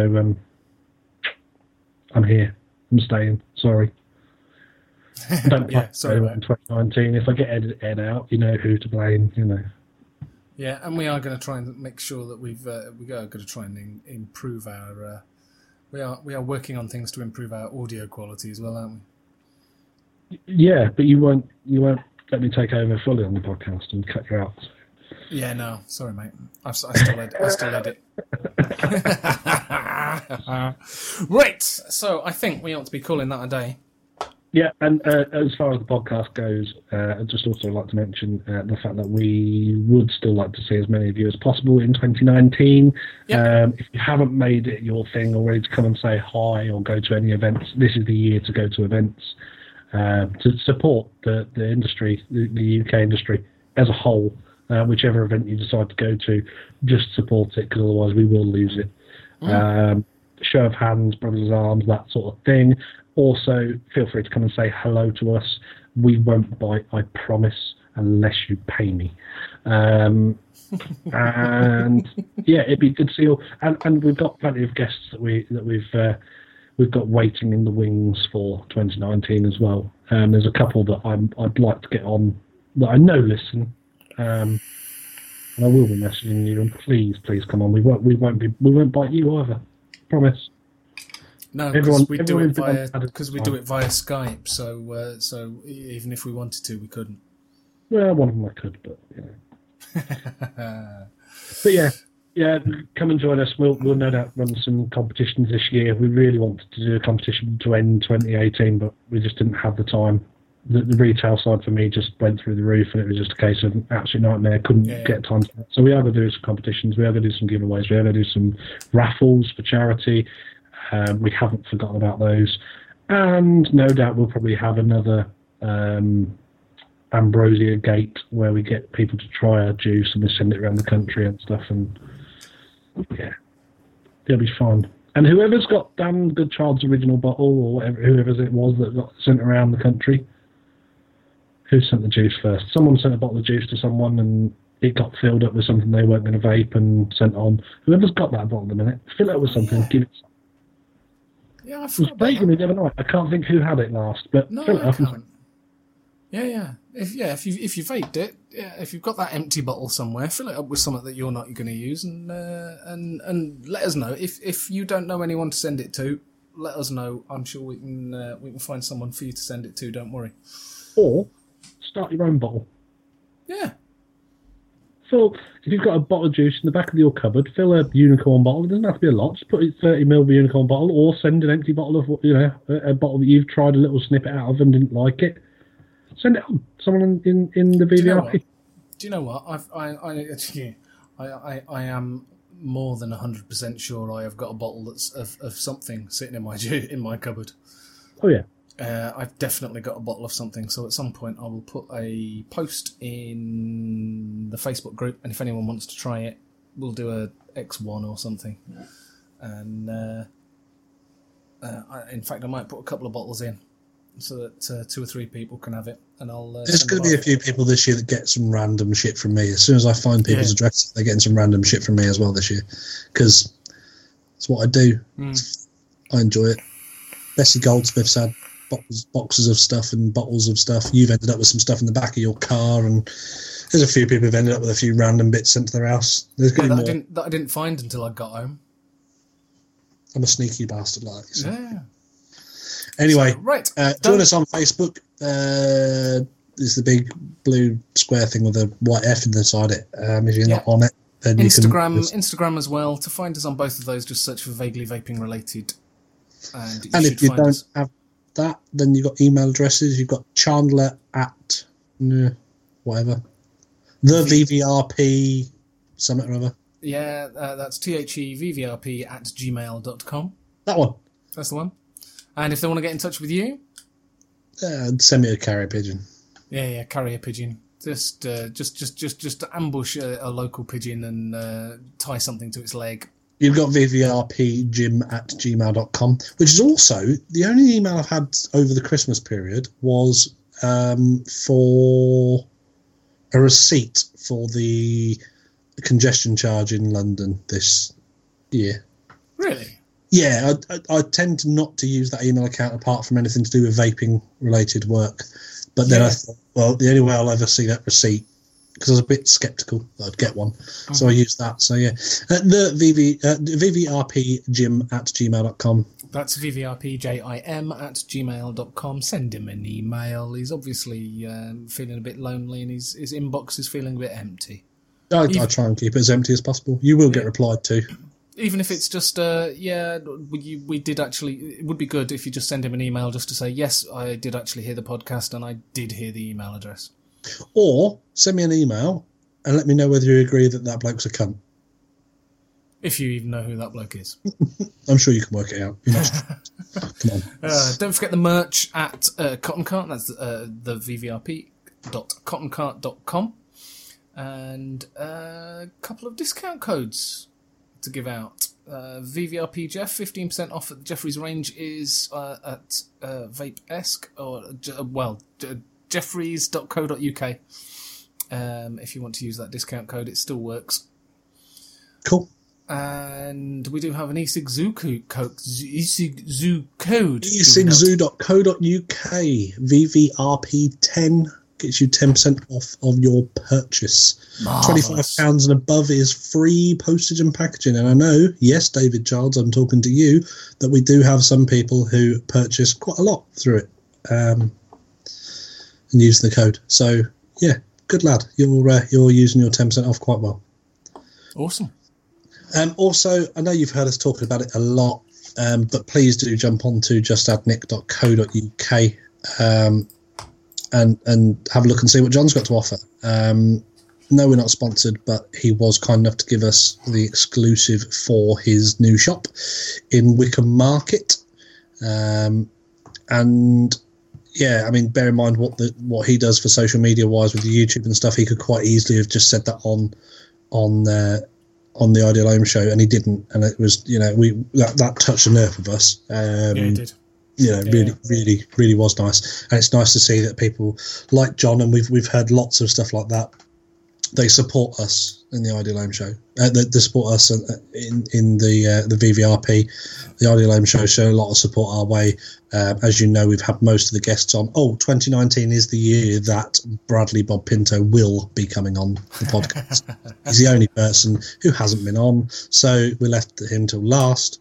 Obviously saving the best till last. I think it was mainly because of timetables, if I'm honest. Trying to work stuff out. Trying to work out when he's not in the pub. But yes, give him some support. Go on justadnick.co.uk or go and visit him in the shop.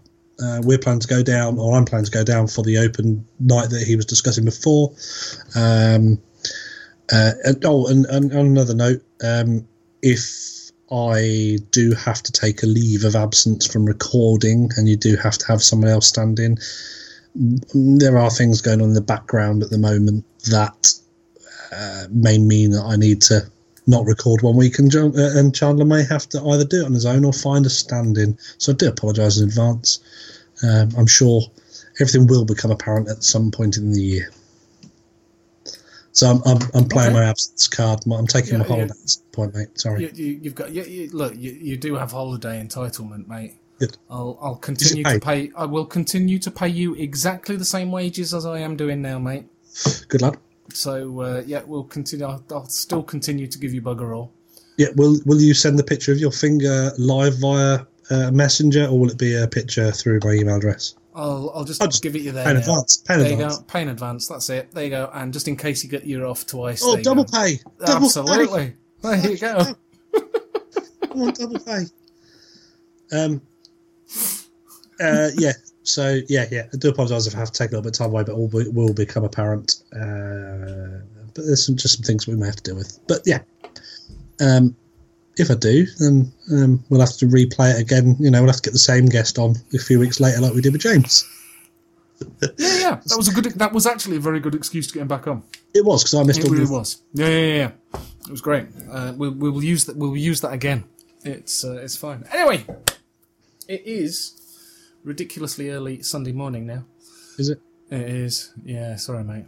The phone's died, sorry. Can't tell you. Okay. So, yeah, it's 1:15. Okay. Yeah. So, so we'll sign off there then. So, remember, don't just live your life. Fuck off. Own it. Fuck off. No. No?